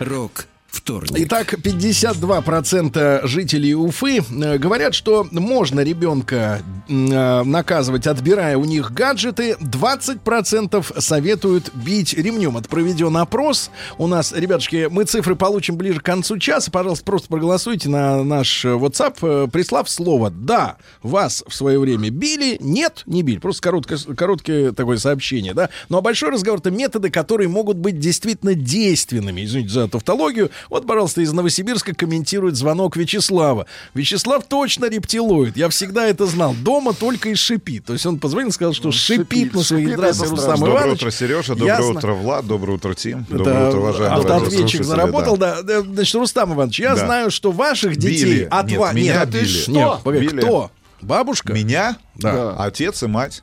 Оба? Мать И еще? мать. Одновременно. Оба. Нет. Чем? Нет. А. значит, выбивалка, если вы помните, такая Ну, пластиковая зеленая. Нет, пластиковая зеленая Ну, выбивалка. выбивалка. да. По лицу? А, а, значит, по телу. Отец бил гири 8-килограммовой. Ну, это грудь. за то, что вы в скрипку забросили. Да, это, да, извините, да, по делам. Было по делам? Нет, Да. кстати говоря. Ну, скажите, пожалуйста. Я не против. Нет, я ваши, я знаю, что Я ваших детей, против. ваших детей Да. бережет то, что вас нет дома. Да. Вам некогда. Вам- вы Некогда. даже не знаете, что там ну, происходит. крик, крик Нет. в крайнем случае. Вы знаете, сколько у вас детей, и этого достаточно. Да. То есть в этом в заключается этом доме воспитание. я знаю точно, да, Да. сколько детей. Да, из Красноярска. Мать лупила почем зря. И я, зная, как это унизительно, своих девочек никогда пальцем не тронул и словом не оскорбил. Воспитываю личным примером. Но это вот мужчина пишет, да. Из Самарской области пишут, только слабаки отказываются от ремня воспитания. Битие определяет сознание. Видите, не работают, да, ваши Иван программы. Давайте Лену из Москвы послушаем. Леночка, доброе утро. Доброе утро. Лена, вот, э, Леночка, вы такая вот женщина, да, я смотрю. Вот скажите, бьете? Э, Разносторонняя. Раньше э, получали, конечно, подпопники дети мои. Так. Вот, но сейчас это уже бесполезная вообще штука, очень унизительно, особенно для старшего сына. Вот, и сейчас мне хватает только легонечко приложить к попе. Но О. я пошла, конечно, дальше. Прям легонечко. То есть вот, Да, мы понимаем, это самое. это. Вот, сам, э, как бы, определение действия. Вот, но уже, уже это перестало работать, и, конечно, лишение всех гаджетов и ништяков, которые есть в течение недели. То есть, если им можно, например, там после школы или после садика посмотреть мультик где-то на полчасика, то нельзя. Все. Обидели маму, этот. И круговая повинность у меня есть еще. Прям как раньше в этом. Дедовщина, что ли? Один провинился, а другого тоже туда же? Э, И туда же, да. Потому что Жесть. обычно не бывает одного, один, кто провинился. То есть они, они- друг на друга накручивают. Они подельники. какой-то. У них команда. Точно, абсолютно. Как думаете, кормить-то на пенсии будут вас? Ну, а куда денуться? Вдвоем. Любовь же большая. Ну, куда дед? Ну, деться можно, шарик большой. А, из Башкортостана как раз вот в Уфе ж проведен опрос. А, В качестве наказания отправляю ребенка в садик. Это такая вот тюрьма для детей. Русланов, Да, вот видите. Нет, но себе. я действительно... Говорят, что я- я- кормят я- Владик, так вы же. ходили в садик? Да, конечно. Но это было омерзительно. Начиная Ну, с запаха хорошего. вот этого Начиная овощного еды, рагу. согласен, да, это да. было омерзительно. Плюс это. Из Москвы Дневной пишут, сон, это самое страшное наказание для современных детей – отлучение от ЭВМ. А меня просто на улицу гулять не пускали. Мгм. Так, дальше, товарищи. У меня две де- девочки. Пытаюсь держать, пишет мужчина, пытаюсь держать себя в руках и договариваться, но меня, меня Так. били за вранье. Вот, за вранье. Давайте Сережу из Владимира. Сереж, доброе утро. Доброе утро. Да, Сереж, пожалуйста, ну вот метод. отец. Да. У меня четверо детей. О.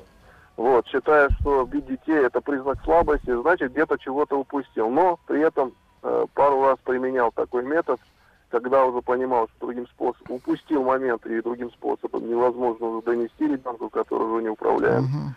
Ну, один раз, два раза один. Вот за всю жизнь я, так сказать, применил э, такой метод. Скажу, что, э, в общем-то, метод действенный, но стараться надо не прибегать к нему. То есть, если ты прибег, значит, где-то ты упустил, и проявил слабость. Проявил слабость. Давайте Дениса из Питера послушаем. Ему 49. Денис, доброе утро.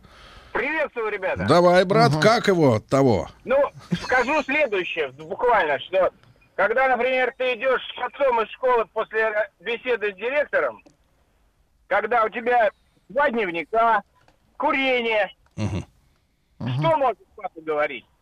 Так. Ну, конечно, ничего, кроме ремня. Ну, а если ты более какой-то покладистый, то можно побеседовать. Мгм. Ну а вы-то что делаете со своими? Я беседую, а меня убили. Понимаю, понимаю. Так.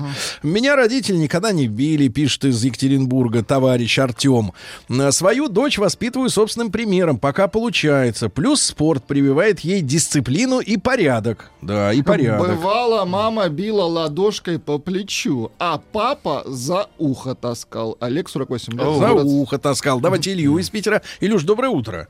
Доброе утро. Да, прошу метод, метод давайте. Вы знаете, вы знаете, у меня ребенку всего два с половиной года, и э, я его э, не бил, пока не доводилось уж точно. Вот. Меня в детстве немножко отец лупил. Такая была палка у него специальная. Но мне хотелось бы задаться вот таким вопросом, что мало понять, бил, не бил, э, не мало слушать педагогов, педагогов или психологов, надо же понять, к какому результату это приводит. К сожалению, мы не знаем. Вот одна дама звонила, сказала, что э, дочь била, и та без троек школу окончила. Ну, не бог весь какое достижение, но мы же не знаем, какая там среда.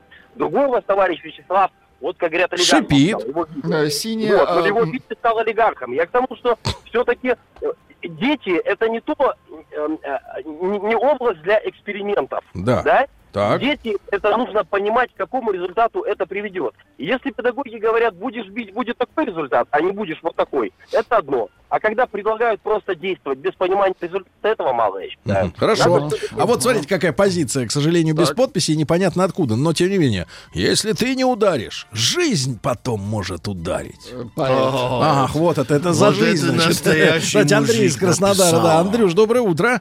Да. Доброе утро, Андрей, если коротко, ваш метод, который работает. Рабочий метод. Только личный пример и только разговоры. Потому что это все игра в долгую. Не надо ни в коем случае доказывать ребенку с детства, что прав всегда сильный. Вот и все. Поэтому это все очень в долгую. Да, хорошо, хорошо. Ну а теперь цифры, друзья мои. Давайте. 65,38. Две трети аудитории в детстве терпели побои. Вот такая вот э, история, да. А олигарх с синим задом только один.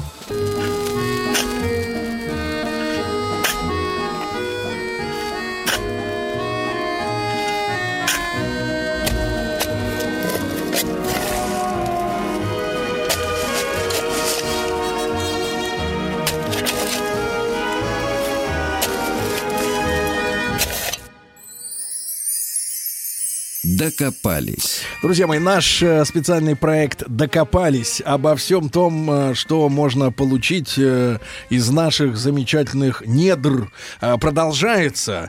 Я рад сегодня приветствовать в нашей студии Виктора Георгиевича Мартынова. Виктор Георгиевич, доброе утро.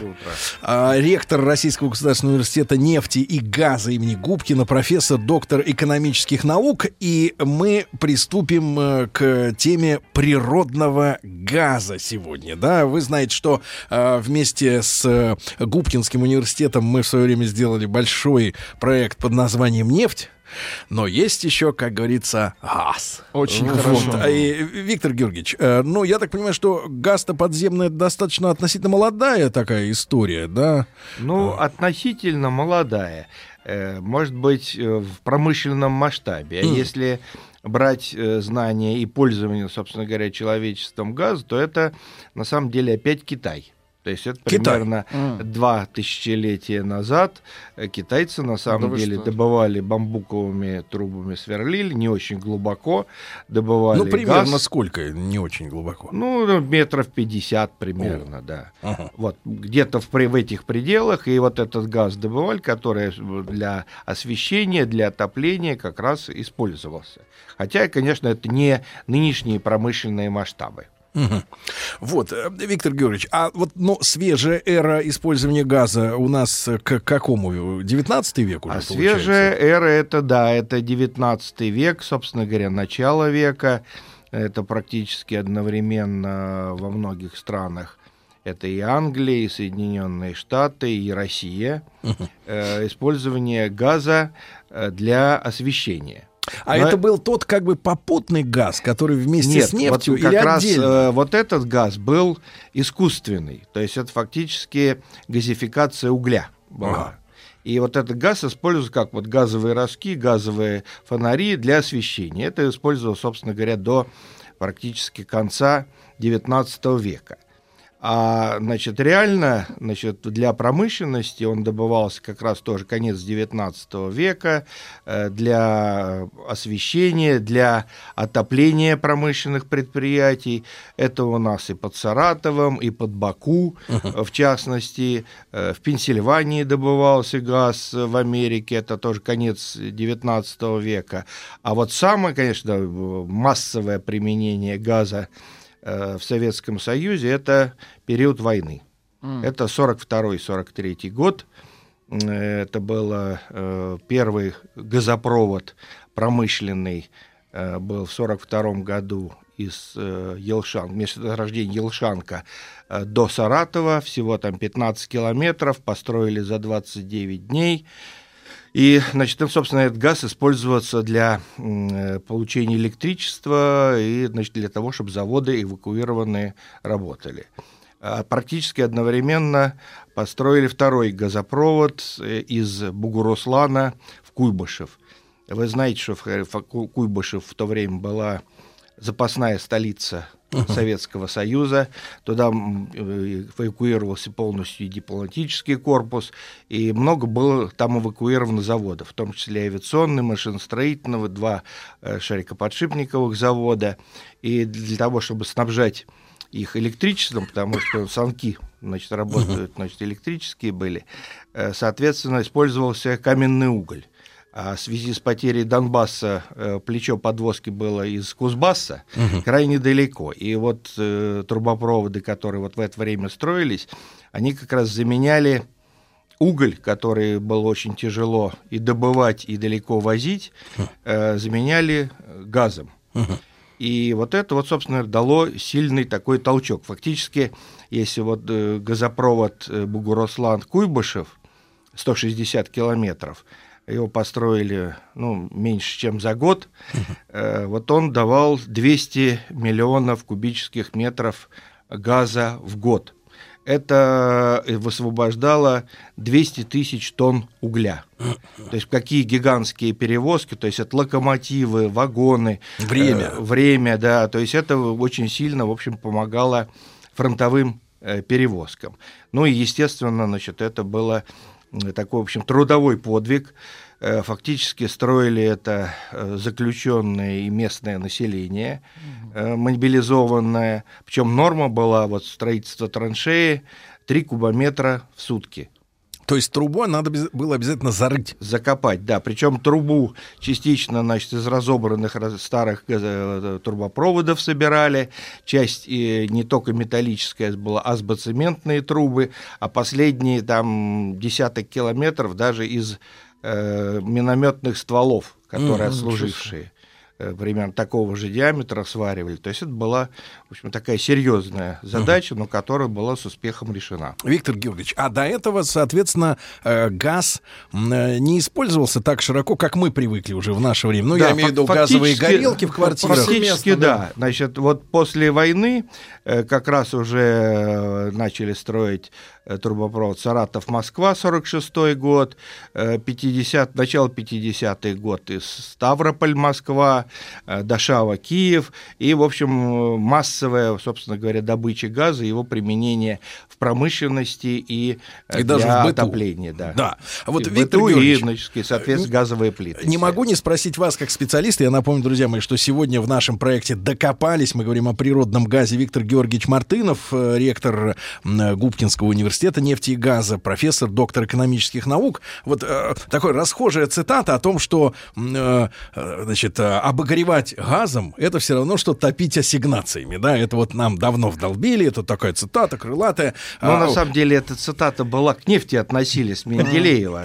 Но не к газу. Да, но не к газу, потому а что вы... газа тогда, в общем, да. особо не было. Э, Виктор Георгиевич, но мы можем вот как бы переложить этот смысл и на газ, потому что представление такое, что что из газа ведь можно много чего сделать, да? Не только получить килоджоули, как говорится, энергии, Конечно, да? да. Но вот смотрите, замечательные пакеты, которые в океане плавают уже целыми Все они, да, островами. из газа, да. Бутылки замечательные. Полиэтилен, да. полипропилен, поликарбонат, э, аммиак, кстати говоря, для удобрений. Это все, в общем-то говоря... С вашей точки химии. зрения, э, целесообразнее, если брать общую, как бы экономическую, да, историю, целесообразнее газ все-таки использовать как сырье для производства чего-то физически ощутимого, или просто вот тепло из него получать это Энергию. р- разумно?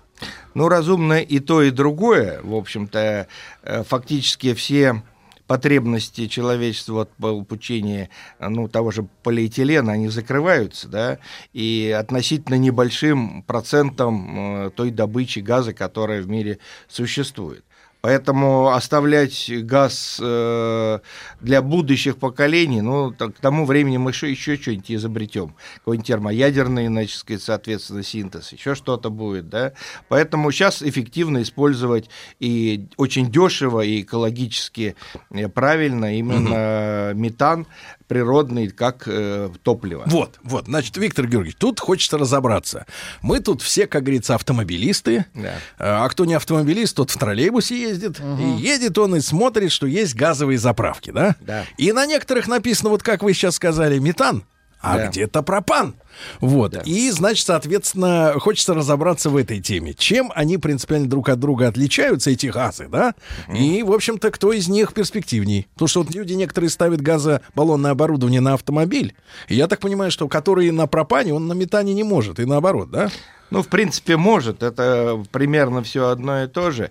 Но если пропан-бутановая смесь, она ближе по свойствам к бензину как раз, да? Гуще. Э, Ну, она гуще, да, она плотней, а метан, значит, сказать, ну, собственно говоря, это один ряд. Э, Пропан, э, сначала метан, пропан, бутан, этан и так далее. В общем, все это оди- один гомологический ряд, который весьма интенсивно используется. И если метан как раз мы используем в основном как топливо, в первую очередь для получения электричества, а вот дальнейшее вот это как раз больше химия, и в том числе на бензозаправке. Для автомобильного движения какой газ более перспективен, но в том смысле, что больше дает энергии? Или, или они Не, ну одинаковые? больше энергии, конечно, дает более тяжелый газ, жирный, Жирный. так называемый, да, и в этом смысле он удачнее. Но э, одновременно можно и сжиженный газ э, метан использовать. То есть это весь вопрос э, уже логистики, значит, как э, построено снабжение того или иного региона. Значит, это- если это жирный газ, то это, значит, соответственно, одно. Если это есть трубопровод метановый, да, и на конце стоит, э, соответственно, установка по сжижению, то это будет, или компримированный газ сжатый, то это будет, значит, соответственно, метан. То есть это зависит просто от данного региона. Ну, от данного региона, да, от конкретных условий в данной местности. Мгм. Что удобней э, по логистике и по цене применять. Мгм. В первую очередь из-за логистики. Виктор Георгиевич, а вот сама добыча газа. Э, С нефтью мы э, как бы примерно разобрались. Значит, технологическая цепочка понятная, да? А Какие сложности у нас э, связаны с газодобычей? И, соответственно, есть же отдельно газ, есть подспудный как бы э, м, газ, э, Попутный газ, попутный, да. да, который вместе с нефтью, да, получается. Это тоже тема понятная. Вот какие сложности в добыче именно газа? Ну, на самом деле, любой геолог вам скажет, что нет отдельно нефтяных месторождений, нет отдельно газовых месторождений. Все месторождения нефтегазовые. Просто по доле значит, газа или нефти мы говорим, это газовое месторождение, а это преимущественно нефтяное месторождение. Или газоконденсатное месторождение, то есть это э, газ в жидкой фазе, но это жирный фактически газ. И в любом нефтяном месторождении есть газовая шапка, фактически она состоит э, в значительной мере из метана, но и из других тоже значит, жирных газов, соответственно. Поэтому добываем мы э, из газовых месторождений, ну, таких как Уренгой, допустим, Медвежье, Ямбургская, в основном э, чистый метан, хотя там, значит, тоже есть оторочки, соответственно, Нефти. жидкие, жидких, значит, сказать, углеводородов, скорее это конденсат, скажем так. А в более глубоких слоях, значит, Ачимовка это в основном жирный газ. Вот. И, э, значит, весь вопрос как раз, э, как его утилизировать. Добыть-то мы его добудем, значит, и добываем мы его, как правило, все-таки по отдельности. Если в верхних слоях вот чистый метан, да, то он идет вот в- сразу в трубопровод. А жирный газ, значит, мы должны его использовать как раз на газохимию в первую очередь. Переработка. На переработку, но э, нужно строить отдельную трубу, фактически, для того, чтобы его не смешивать и опять обратно потом не разгонять на фракции. Вот. И в этом смысле у того же «Газпрома» вот проект в услуге э, газоперерабатывающего комплекса, вот он как раз и предусматривает отдельную трубу, значит, которая будет подавать жирный газ уже, а дальше, значит, фракционироваться на Чтобы это метан. было не просто сырье, да, а Да, вот чтобы уже это было не просто готовое. сырье, да, чтобы уже дальше фракционировать и использовать наиболее эффективно. Виктор Георгиевич, а в плане залегания газ, он мы привыкли к тому, что газ он как бы вверх, то есть он э, легче с точки зрения э, залегания, то есть э, выше к поверхности Земли, чем нефтяные пласты. Очень по-разному бывает, значит, бывает он выше залегает, а бывает э, вот окно газообразования ниже нефтяных Мгм. э, пластов. Поэтому это все зависит от конкретного региона. То есть по-разному. Бывает ведь такой слоеный, да? бывает, да? Бывает слоеный, в общем-то, пирог. Как шуба бывает, Очень понимаешь? Да-да-да. Виктор Георгиевич, а, э, что касается вот э, транспортировки, да, газа. А, ну, в, моё, в моем детстве строили газопроводы, Уренгой, Помары, Ужгород, Ужгород, все да. вот это. Сейчас, так сказать, теперь уже это все Нафтогаз, там вот эта вот ассоциация, да, плотная, газ через Украину, не через Украину, все понятно. Вот. Сейчас появилась, э, когда, кстати, мы только начинали делать проект «Нефть», да, я помню, наши докладчики, уважаемые, опять же, губкинцы, они рассказывали о неких э, э, сложностях технологических по сжижению газа, которые, я так понимаю, были в конце концов преодолены. Вот прям как бы на наших глазах, условно говоря, вот в эти последние десятилетия, да, вот э, Ну, процесс-то этот был известный, то есть это просто сложно очень технологически и, главное, очень дорого. То есть вот машины и оборудование, Мгм. создание этих, э, э, строительство заводов по сжижению очень дорогостоящее. То есть это десятки миллиардов э, долларов фактически. Десятки миллиардов долларов? Ну да, вот, значит, фактически те проекты, которые Новотек э, на Ямале и на Гиданском полуострове в данном случае вот, или построил и строили, строят, то есть это уровень э, на порядка там 20 миллиардов долларов и так далее. А если сравнить э, вот э, с транспортировкой через э, трубу, да, вот э, можем ли мы говорить об э, какой-то экономической целесообразности более трубопровода или, например, вот э, сжижения и дальше специальными танкерами Ну, вот как специалист могу сказать, примерно есть э, некоторое расстояние, на котором более эффективно э, уже сжижение, чем трубопровод. Трубопровод, ну, э, до 2000 километров, безусловно, трубопровод эффективнее, более 2000 километров уже, значит, его эффективность, ну, скажем так, примерно такая же, как и э, Мгм. сжижение. Вот, все вопрос э, зави- зависит от, опять же, логистики. Как удобно, если мы говорим э, вот э, ну, тех же новотековских проектов, да, там очень удобно, значит, как раз по Северному морскому пути сжижать и отправлять. И, кстати говоря, там сжижение намного эффективнее, чем в том же Катаре. А например. почему? А потому что он среднегодовая температура там на 30 градусов ниже, чем в Катаре. То есть для сжижения очень важно холод. Холод, да. Да. Чем значит, э, температура ниже, тем меньше нужно, соответственно, понижать Энергии, температуру да, ну да, для сжижения. Это чистая физика, да. То есть затраты энергии будут меньше. И поэтому, на самом деле, те же новотековские проекты, они м, работают реально больше, чем на проектной мощности. То есть на больше, чем 100%. Есть за счет вот этого Э, Тут же эффекта. подаю заявку в э, комитет по изобретениям. Давайте сжижать на Луне. Там, В значит, соответственно, минус Вот 283 как. градуса, да, и Да. туда т- трубопровод. Шутка. Виктор Георгиевич, а что касается вот э, флота специального, да, Да. вот этот вот э, корабль, мы все видели эти фотографии, такие красавцы с металлическими И с такими да, штуками, да, значит, на купола. борту. Это вот э, сферы, да, не понимаю. Ну так? да, это фактически несколько сосудов дюара, которые вот на... В чем их специфика? Это Но это- бронебойные? Там Нет, они не бронебойные, это э, термоизоляция очень э, серьезная. Ага. Потому Как что- это термос фактически? Ну, фактически это огромные термосы, в которых вот э, закачивается жиженный метан. И, А кстати какая говоря, температура у Ну, газа? минус 240, по-моему, градусов. Почти как в космосе. Ну, практически да. И самое интересное, что эти метановозы, они же и э, работают, двигатель у них на этом же метане. Оттуда же. Да. Да. То есть он То может есть он испаряется, да? Он испаряется и, соответственно, Превращается в топливо. да, газ, газотурбинная э, установка А работает. сколько ж вот э, э, сколько времени заправляется такой метановоз? Ну, он заправляется где-то около, по-моему, суток. И вот все эти баки огромные, да? И сло... А вот эта штука там находится под давлением, или он как бы в жидкой... Она под давлением и под э, низкой температурой. То есть именно это условие э, существования жиженного метана. Но Давление основ- и температура. Но самая главная задача это как раз вот сделать Температура, там да. термос, да? Да. Ох ты.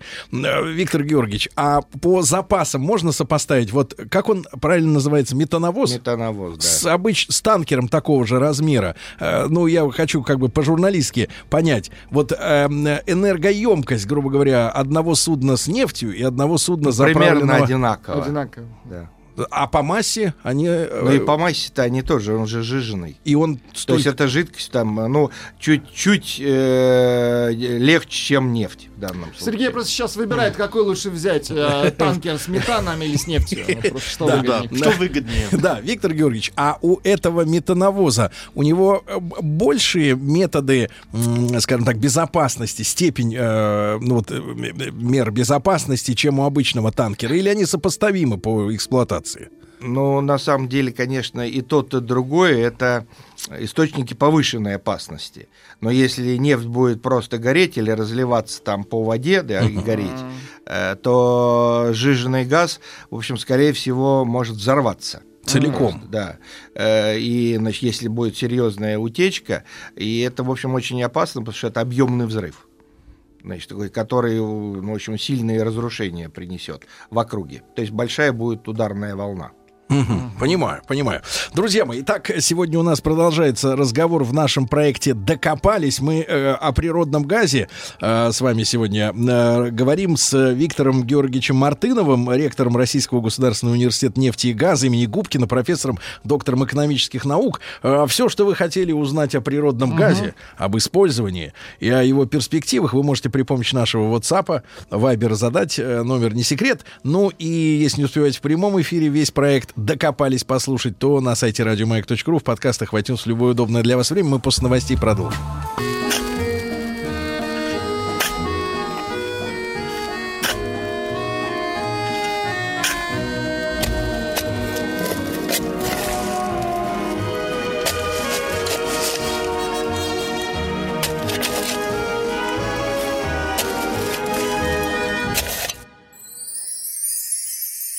Докопались. Друзья мои, сегодня в рубрике «Докопались» в нашем проекте, связанном с э, полезными ископаемыми, со всем тем, что мы можем достать из-под земли. Сегодня мы говорим о природном газе, и у нас в студии Виктор Георгиевич Мартынов, ректор э, Университета нефти и газа имени Губкина, профессор, доктор экономических наук, но нам придают, э, передают привет из Ямбурга. Вот сегодня. И спрашивают, например, из Новосиба, на сколько лет хватит запасов газа и восстанавливается ли газ, потому Ну, что в последнее время важно. можно услышать такие версии, что, мол, нефть э, прибывать начала. Ну и газ э, на самом деле тоже. Вообще, э, если мы говорим о метане, то это третий по распространенности газ э, во Вселенной. То есть первое место это ге- э, водород, гелий и далее метан. На самом деле метан образуется и при таких, в общем, галактических про- всяких процессах. Он образуется в недрах Земли и, естественно, идет, значит, соответственно, дегазация вот глубинных э, наших слоев Земли, и метан поступает вот в верхний, в верхние А как вам пласты. кажется, ну, гарантированно сколько лет у нас еще есть? Ну, официально запасов у нас в стране более 60 лет. Э, Разные цифры называют прогнозных запасов. Но, по крайней мере, э, совершенно точно с учетом Арктики и э, морей, шельфа, то это на несколько сотен лет. Вообще-то говоря, если у нас есть такой резерв, как газогидраты, которые вот как раз на севере везде и глубокие э, впадины в Мировом океане, запасов газогидратов э, человечество хватит в 10, вот их раз, в 10 раз больше, чем э, Просто газа. классического э, газа, Газу, который газу. мы добываем. Мгм. И, безусловно, поток метана из глубин Земли существует. Э, Другой вопрос, сколько его, значит, сказать, в процентном отношении от того, что мы добываем, э, в данном случае, вот как э, органогенная э, теория происхождения нефти и газа. То есть есть разные э, мнения на эту тему, но, по крайней мере, газа значительно больше, чем нефти. И Мгм. газа хватит э, надолго. А, Виктор Георгиевич, не могу не спросить, а в целом у газа, именно как у топлива, по сравнению с нефтью, большие перспективы? А, Я имею в виду э, как раз так называемую зеленую энергетику, да, вот все Конечно. вот эти процессы, Конечно, которые да. происходят. Вот э, у газа больше перспектив? Больше перспектив, конечно, потому что сейчас очень модная тематика перехода на водородную энергетику. Так. Вот. И на самом деле как Это реальность или сказка? Ну, почему это реальность, э, только очень дорогая реальность. И, в принципе, водород, если мы сжигаем, то мы получаем чистую воду. Да. Никакого, в общем, загрязнения абсолютно нет. И нет э, СО2, который выделяется в атмосфере. А насколько экологически чиста сама технология производства вот этого водорода, водорода. годного А для- вот, вот это самый как раз интересный вопрос. Э, есть способ э, получения водорода, который мы все в школе учили, это гидролиз воды. Так. Но на самом деле э, мы, мы столько же потратим фактически энергии на производство водорода, и сколько мы потом получим при его сжигании. Ноль. То есть это такой, в общем, Да. перпетум мобиле, Да. э, условно говоря, с э, нулевой практически эффективностью. А другие, собственно, технологии получения водорода связаны все равно, это метан. То есть из метана, значит, сказать, высокая температура, пиролизом можно получать, в принципе, достаточно эффективно э, тот же водород. Ну, и и- дальше то есть не из сжигать. воды, а Не из воды, метана. Из, из метана, да. а Поэтому... есть э, материальная выгода-то там? Есть, есть, да. И это значительно выгоднее, чем в данном случае гидролиз. Помимо того, что для гидролиза нужна чистая вода, э, кото- пресная, которая и так, в общем-то говоря, Не является очень. дефицитом на планете во многих регионах. А вот в случае с добычей водорода из метана, что является отбросом в этой технологии? Э, ну, получается, все равно в, конечном итоге СО2, э, который... Углекислый. э, Углекислый газ, который, в принципе, может быть захоронен, опять же. Мгм. И вообще СО2 много мифов, тоже тех же самых климатических. На самом деле никто из зеленых э, наших э, политиков не говорит, что только 7% э, в мире СО2 из э, вот, индустриальных источников. А 93% это естественные причины. Это вулканы, это лесные пожары И и, так далее. подводные и подобное. вулканы, да? И подводные вулканы в том числе. Так что поэтому мнение человечества, самомнение, вернее, о том, что вот оно в состоянии изменить климат, на самом деле все-таки сильно Вот да. преувеличено. Виктор Георгиевич, ну а смотрите, а если действительно добывать водород из метана, да, э, его, соответственно, сжигать в двигателе, ну или ну, Да. получать энергию двигателя, на выходе вода, все замечательно, круто. Это технология более экологически чистая, в целом, я имею в виду, получение водорода из метана и потом сжигание, чем просто из, сжигание в двигателе внутреннего сгорания того же метана, как сейчас. Вот если брать Ну, за с стоп- учетом того, что все-таки мы э, только 7% СО2 это промышленность, Наша, э, сильного влияния это, в общем-то говоря, не окажет. Переход на вот эту водородную энергетику. Э, В ряде регионов, ну, допустим, Западная Европа себе это может позволить, да, то есть это дорого, это все А переоборудовать. насколько, кстати, дороже вот езда на машине на водородном двигателе в сравнении, с, например, с газовым или дизельным? Ну, пока э, во много раз дороже, потому что водород, во-первых, крайне сложно хранить, либо надо сжижать, либо это надо водородные аккумуляторы на э, дорогих, скажем так, элементах, на дорогих металлах. И при- да, там же есть версия, что можно как бы на зарядных станциях менять эти аккумуляторы, да, у Ну, машины. это всё равно Ты, очень типа, не- дорогое. Не, заправляешься, да, подъезжаешь, тебя из-под брюха вы- вытаскивают эту штуку, новую туда вставляют, ну ты поехал дальше. Ну, вот. Это очень, пок- пока это очень дорогие технологии, и дорогие Баловство. металлы, которые, э, в общем-то говоря, так вот в массовом порядке не применить Хорошо, невозможно. хорошо. А вот спрашивает товарищ из Москвы. А э, что касается выбросов СО2 э, из, соответственно, бензинового обычного мотора и мотора, который работает на вот газе, мы можем Конечно, об этом газ говорить? меньше. Ну, выбросов. порядок какой примерно вредности? Ну, 15-20% точно. Меньше. А самое главное, что в бензине помимо м, СО2 образуются еще и серные различные выбросы, Да. и СО, э, которые при, в данном случае при сжигании метана практически их нет. Мгм. То есть меньше вредных попутных Да, выбросов. попутных да, выбросов. да, хорошо. Вот мы с Виктором Георгиевичем парой слов обмолвились во время рекламы. И вот что интересно, оказалось, что наша страна это самая, ну скажем так, э, Газифицированная. э, газифицированная с точки зрения и промышленности, да, э, именно Да. промышленности в первую очередь, страна в мире. Да, 70% э, энергии у нас добывается при помощи газа. Да, и доля, собственно говоря, газа в, в энергетическом балансе страны самая большая. Это хорошо, и для нас это хорошо цифра. именно с точки зрения экологии, в том числе и экономики. Это хорошо, это плюс. Это плюс, да. А на чем тогда сидят, например, э, монстры промышленности Круппа э, в Германии? э, На нашем или- газе. А, на нашем. А американцы? Америк- У американцев? американцы, э, кстати говоря, Соединенные Штаты последние годы это первое место в мире по добыче газа. М. То есть если при там 90-е годы, 80-е это был Советский Союз и Россия, то последние годы за счет сланцевого газа именно Соединенные Штаты нас обогнали. Мы сейчас на втором месте. А вот это слово, да, Виктор Георгиевич, э, мы уже как-то пообтесались, привыкли к формулировке сланцевая нефть, да? Да, и сланцевый И, газ. значит, если смотреть э, ютубовских э, рассказчиков, да, м, то сланцевая нефть э, ассоциируется, ну, у меня лично уже с э, адской э, технологией добычи какой-то там, в общем, выжимают каким-то давлением, э, значит, э, из каких-то этих слоев эту сланцевую нефть. С газом проще, э, то есть она дешевле, Ну, чем... проще, но не намного. Технология та же самая. Получение сланцевого газа это множественный гидроразрыв пластов. Это что такое гидроразрыв? Звучит Э, элегантно. Ну, это фрейкинг, если по-английски. Фрекинг еще Да. лучше. А Э, по-русски? То есть это под большим давлением э, закачивают Туда. специальный реагент, который разрывает пласт. Это химоза? И, э, это получается искусственные трещины в пласте. То есть газ в пласте есть, но нет э, путей, Доступа. по которым он может выйти в скважину.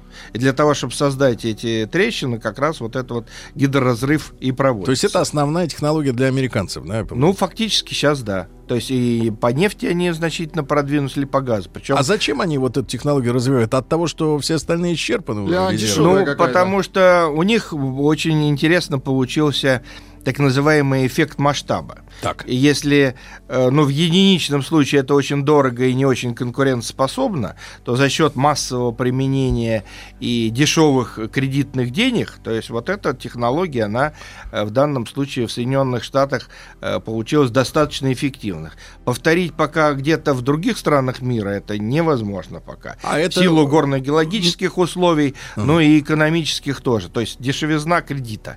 Виктор Георгиевич, но тогда можем ли говорить, что э, сланцевая нефть и сланцевый газ э, по- позволяют уже в, в огромных промышленных масштабах надув- надувать кредитные пузыри э, мировой экономики? В определенной степени да. То есть это э, некоторый пузырь. И, безусловно, если в таких реальных экономических условиях, то это было бы не очень выгодно. Хотя вот за счет эффекта масштаба все-таки себестоимость добычи сланцевой нефти и сланцевого газа в Соединенных Штатах сильно упала. То есть, так сказать, это сейчас, ну, на грани рентабельности, в принципе, э, вполне возможно. И все это раскручено на кредите, опять же, Ну, дешевом. фактически, да, да. Вот. А э, эти системы платежеспособны? Они гасят хотя бы проценты э, по этому ну, насколько кредиту? я знаю, они гасят очень плохо. И они перекредитованы, закредитованы. Большинство компаний, которые занимаются как раз сланцевыми э, проектами. Я так понимаю, что объемы денег, которые в этой индустрии вращаются, несопоставимы с кризисом 2008 года, когда кредитовали м, людей Нет, они без как- образования. Они как раз сопоставимы. Сопоставимы, да? Да. На самом деле, все-таки Соединенные Штаты специфическая экономика, э, то есть более 20 триллионов долларов э, долга только, в общем-то, внешнего, э, это вот создает действительно определенные внутренние возможности, но они же и потом оборачиваются проблемами. Вот такая вот история, да. А, Виктор Георгиевич, ну и мы начнем тоже с вами разговор о... Мне от вас поразила цифра о том, что Мосгаз, да, это крупнейшая, один из крупнейших потребителей газа, Да. да, и объемы, я так понимаю, э, ежегодно закупаемого газа именно в московском регионе, в Москве, да, больше, чем, чем весь газ, который закупает Украина. Да, совершенно верно. Потому что. Мосгаз, объем, про- собственно говоря, это 28 миллиардов кубов газа. В год? В год. Растет эта цифра? Э, Нет, она падает за счет э, как раз перевода э, квартир на электрические плиты. И значит, за счет более эффективного сжигания на э, ст- электростанциях тоже, собственно говоря, несколько тренд на переход на парогазовые системы, они э, То есть снижает тех- потребление технологии, газа. мы, мы говорим, что, что такое электростанции, ребята, это те э, такие здания монстрообразные, да, на которых иногда написано ТЭЦ. ТЭЦ, да. Теплоэлектроцентраль, да, и там, значит, соответственно, горит газ, да, Да. и оттуда течет электроэнергия. Да, и горячая вода. И, кстати, отдельная тема, ребята, отдельная тема это перевод транспорта на электротягу, да, откуда взять столько электроэнергии. Виктор Георгиевич Мартынов э, с нами сегодня в проекте «Докопались».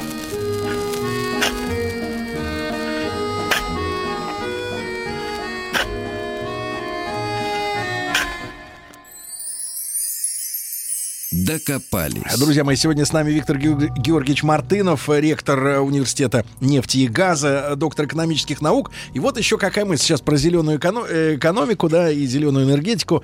Вот не, не хочу, чтобы у- у- ус- ушли от нас эти цифры. Виктор Георгиевич сказал, что вот в том, в тех 7% выбросов, которые производит человечество, да, Мгм. в атмосферу СО2, на первом месте это у нас э, кр- КР КР. Краснорогатый скот. Скот, да. На втором месте, что необычно, я такого не, даже не слышал раньше, это рисовое производство. То есть рис растет и выделяет э, СО2. На третьем месте уже люди. А, нет, на третьем месте Промышленность, промышленность. да. уже промышленность. Вот. И что самое интересное, друзья мои, Виктор Георгиевич хочет, чтобы и мы хотим, чтобы вы не, не забыли, что СО2, углекислый газ, участвует в фотосинтезе, и именно из него появляется кислород. То есть да. чем меньше мы выделяем СО2, тем меньше чистого кислорода в атмосфере. Где есть- взаимосвязано. Где есть еще азот, правильно, его вообще, Да. он вообще больше в большинстве, 78%. Так что не все так просто, что, мол, СО2 это плохо. Может, и неплохо. Вот. Так вот, Виктор Георгиевич, что касается выработки электроэнергии, да, и самой этой истории с э, вот желанием пересадить автомобилистов за электромобиль. Я много раз ездил на этих тачках, они замечательные, прекрасное ускорение, чувствуешь себя защитником природы. Ам, есть ли вообще ресурсы у сегодняшних мощностей э, производства электроэнергии, вот возможность, ну, грубо говоря, какую-то долю заместить транспорта на электро? Ну, проблема как раз э, с тем, чтобы заправлять электричеством электромобилей, как раз не существует. А проблема существует в том, что достаточно дорогие и экологически грязные аккумуляторы э, в любом электротранспорте. И еще один момент связан с тем, э, что э, электромобили хорошо, но использовать их удобно и приятно, ну, условно говоря, в теплом климате. Если вы, э, ну, допустим, электромобиль Тесла завезете там на север Западной Сибири или, не дай бог, в Якутию, то вы, э, обогрев лобового стекла, обогрев салона, И на чем батареи, вы будете? и Да. самой То есть батареи. батарея разрядится тут же. Тем более, что э, еще в э, на морозе емкость электрической батареи сильно снижается. Мы и все автомобилисты об этом знают. Так что это на самом деле достаточно сложная проблема.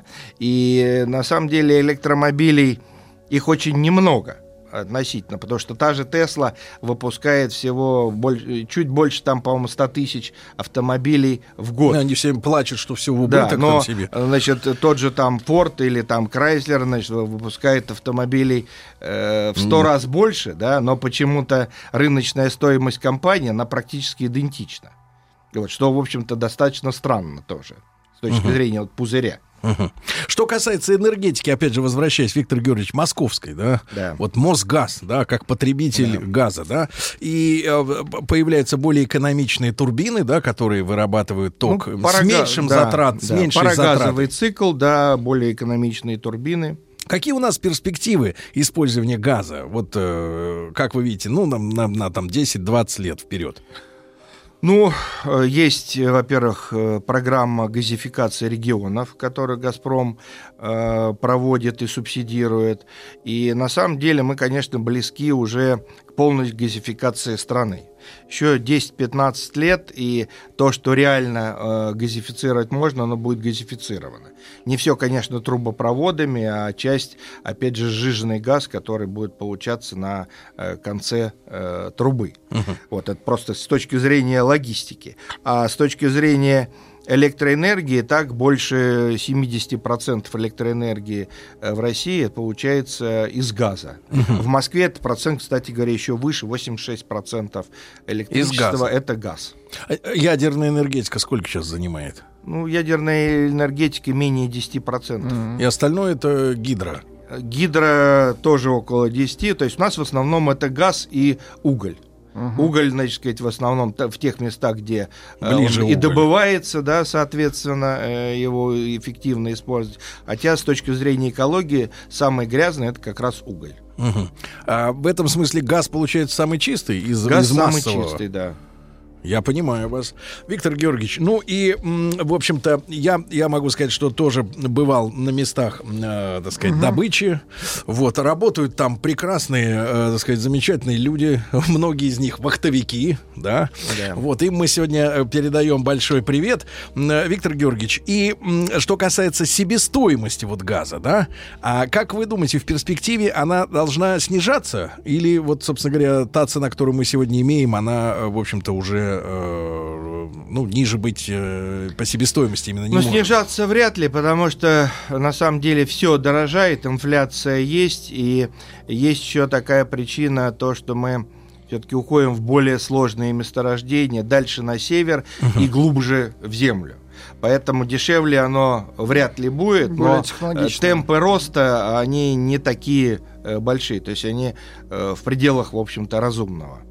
По сравнению э, со многими другими, скажем так, технологиями, это технологии, которые не сильно дорожают. Спасибо вам огромное. Виктор Георгиевич Мартынов, э, ректор Российского государственного университета нефти и газа имени Губкина, профессор, доктор экономических наук. Мы сегодня в нашем проекте докопались о природном газе, э, говорили, друзья мои. Ну, а весь цикл можно послушать в удобное для вас время на сайте радиомаяк.ру, в подкастах, в iTunes. Спасибо большое, Виктор Георгиевич. Спасибо. Еще больше подкастов на радиомаяк.ру.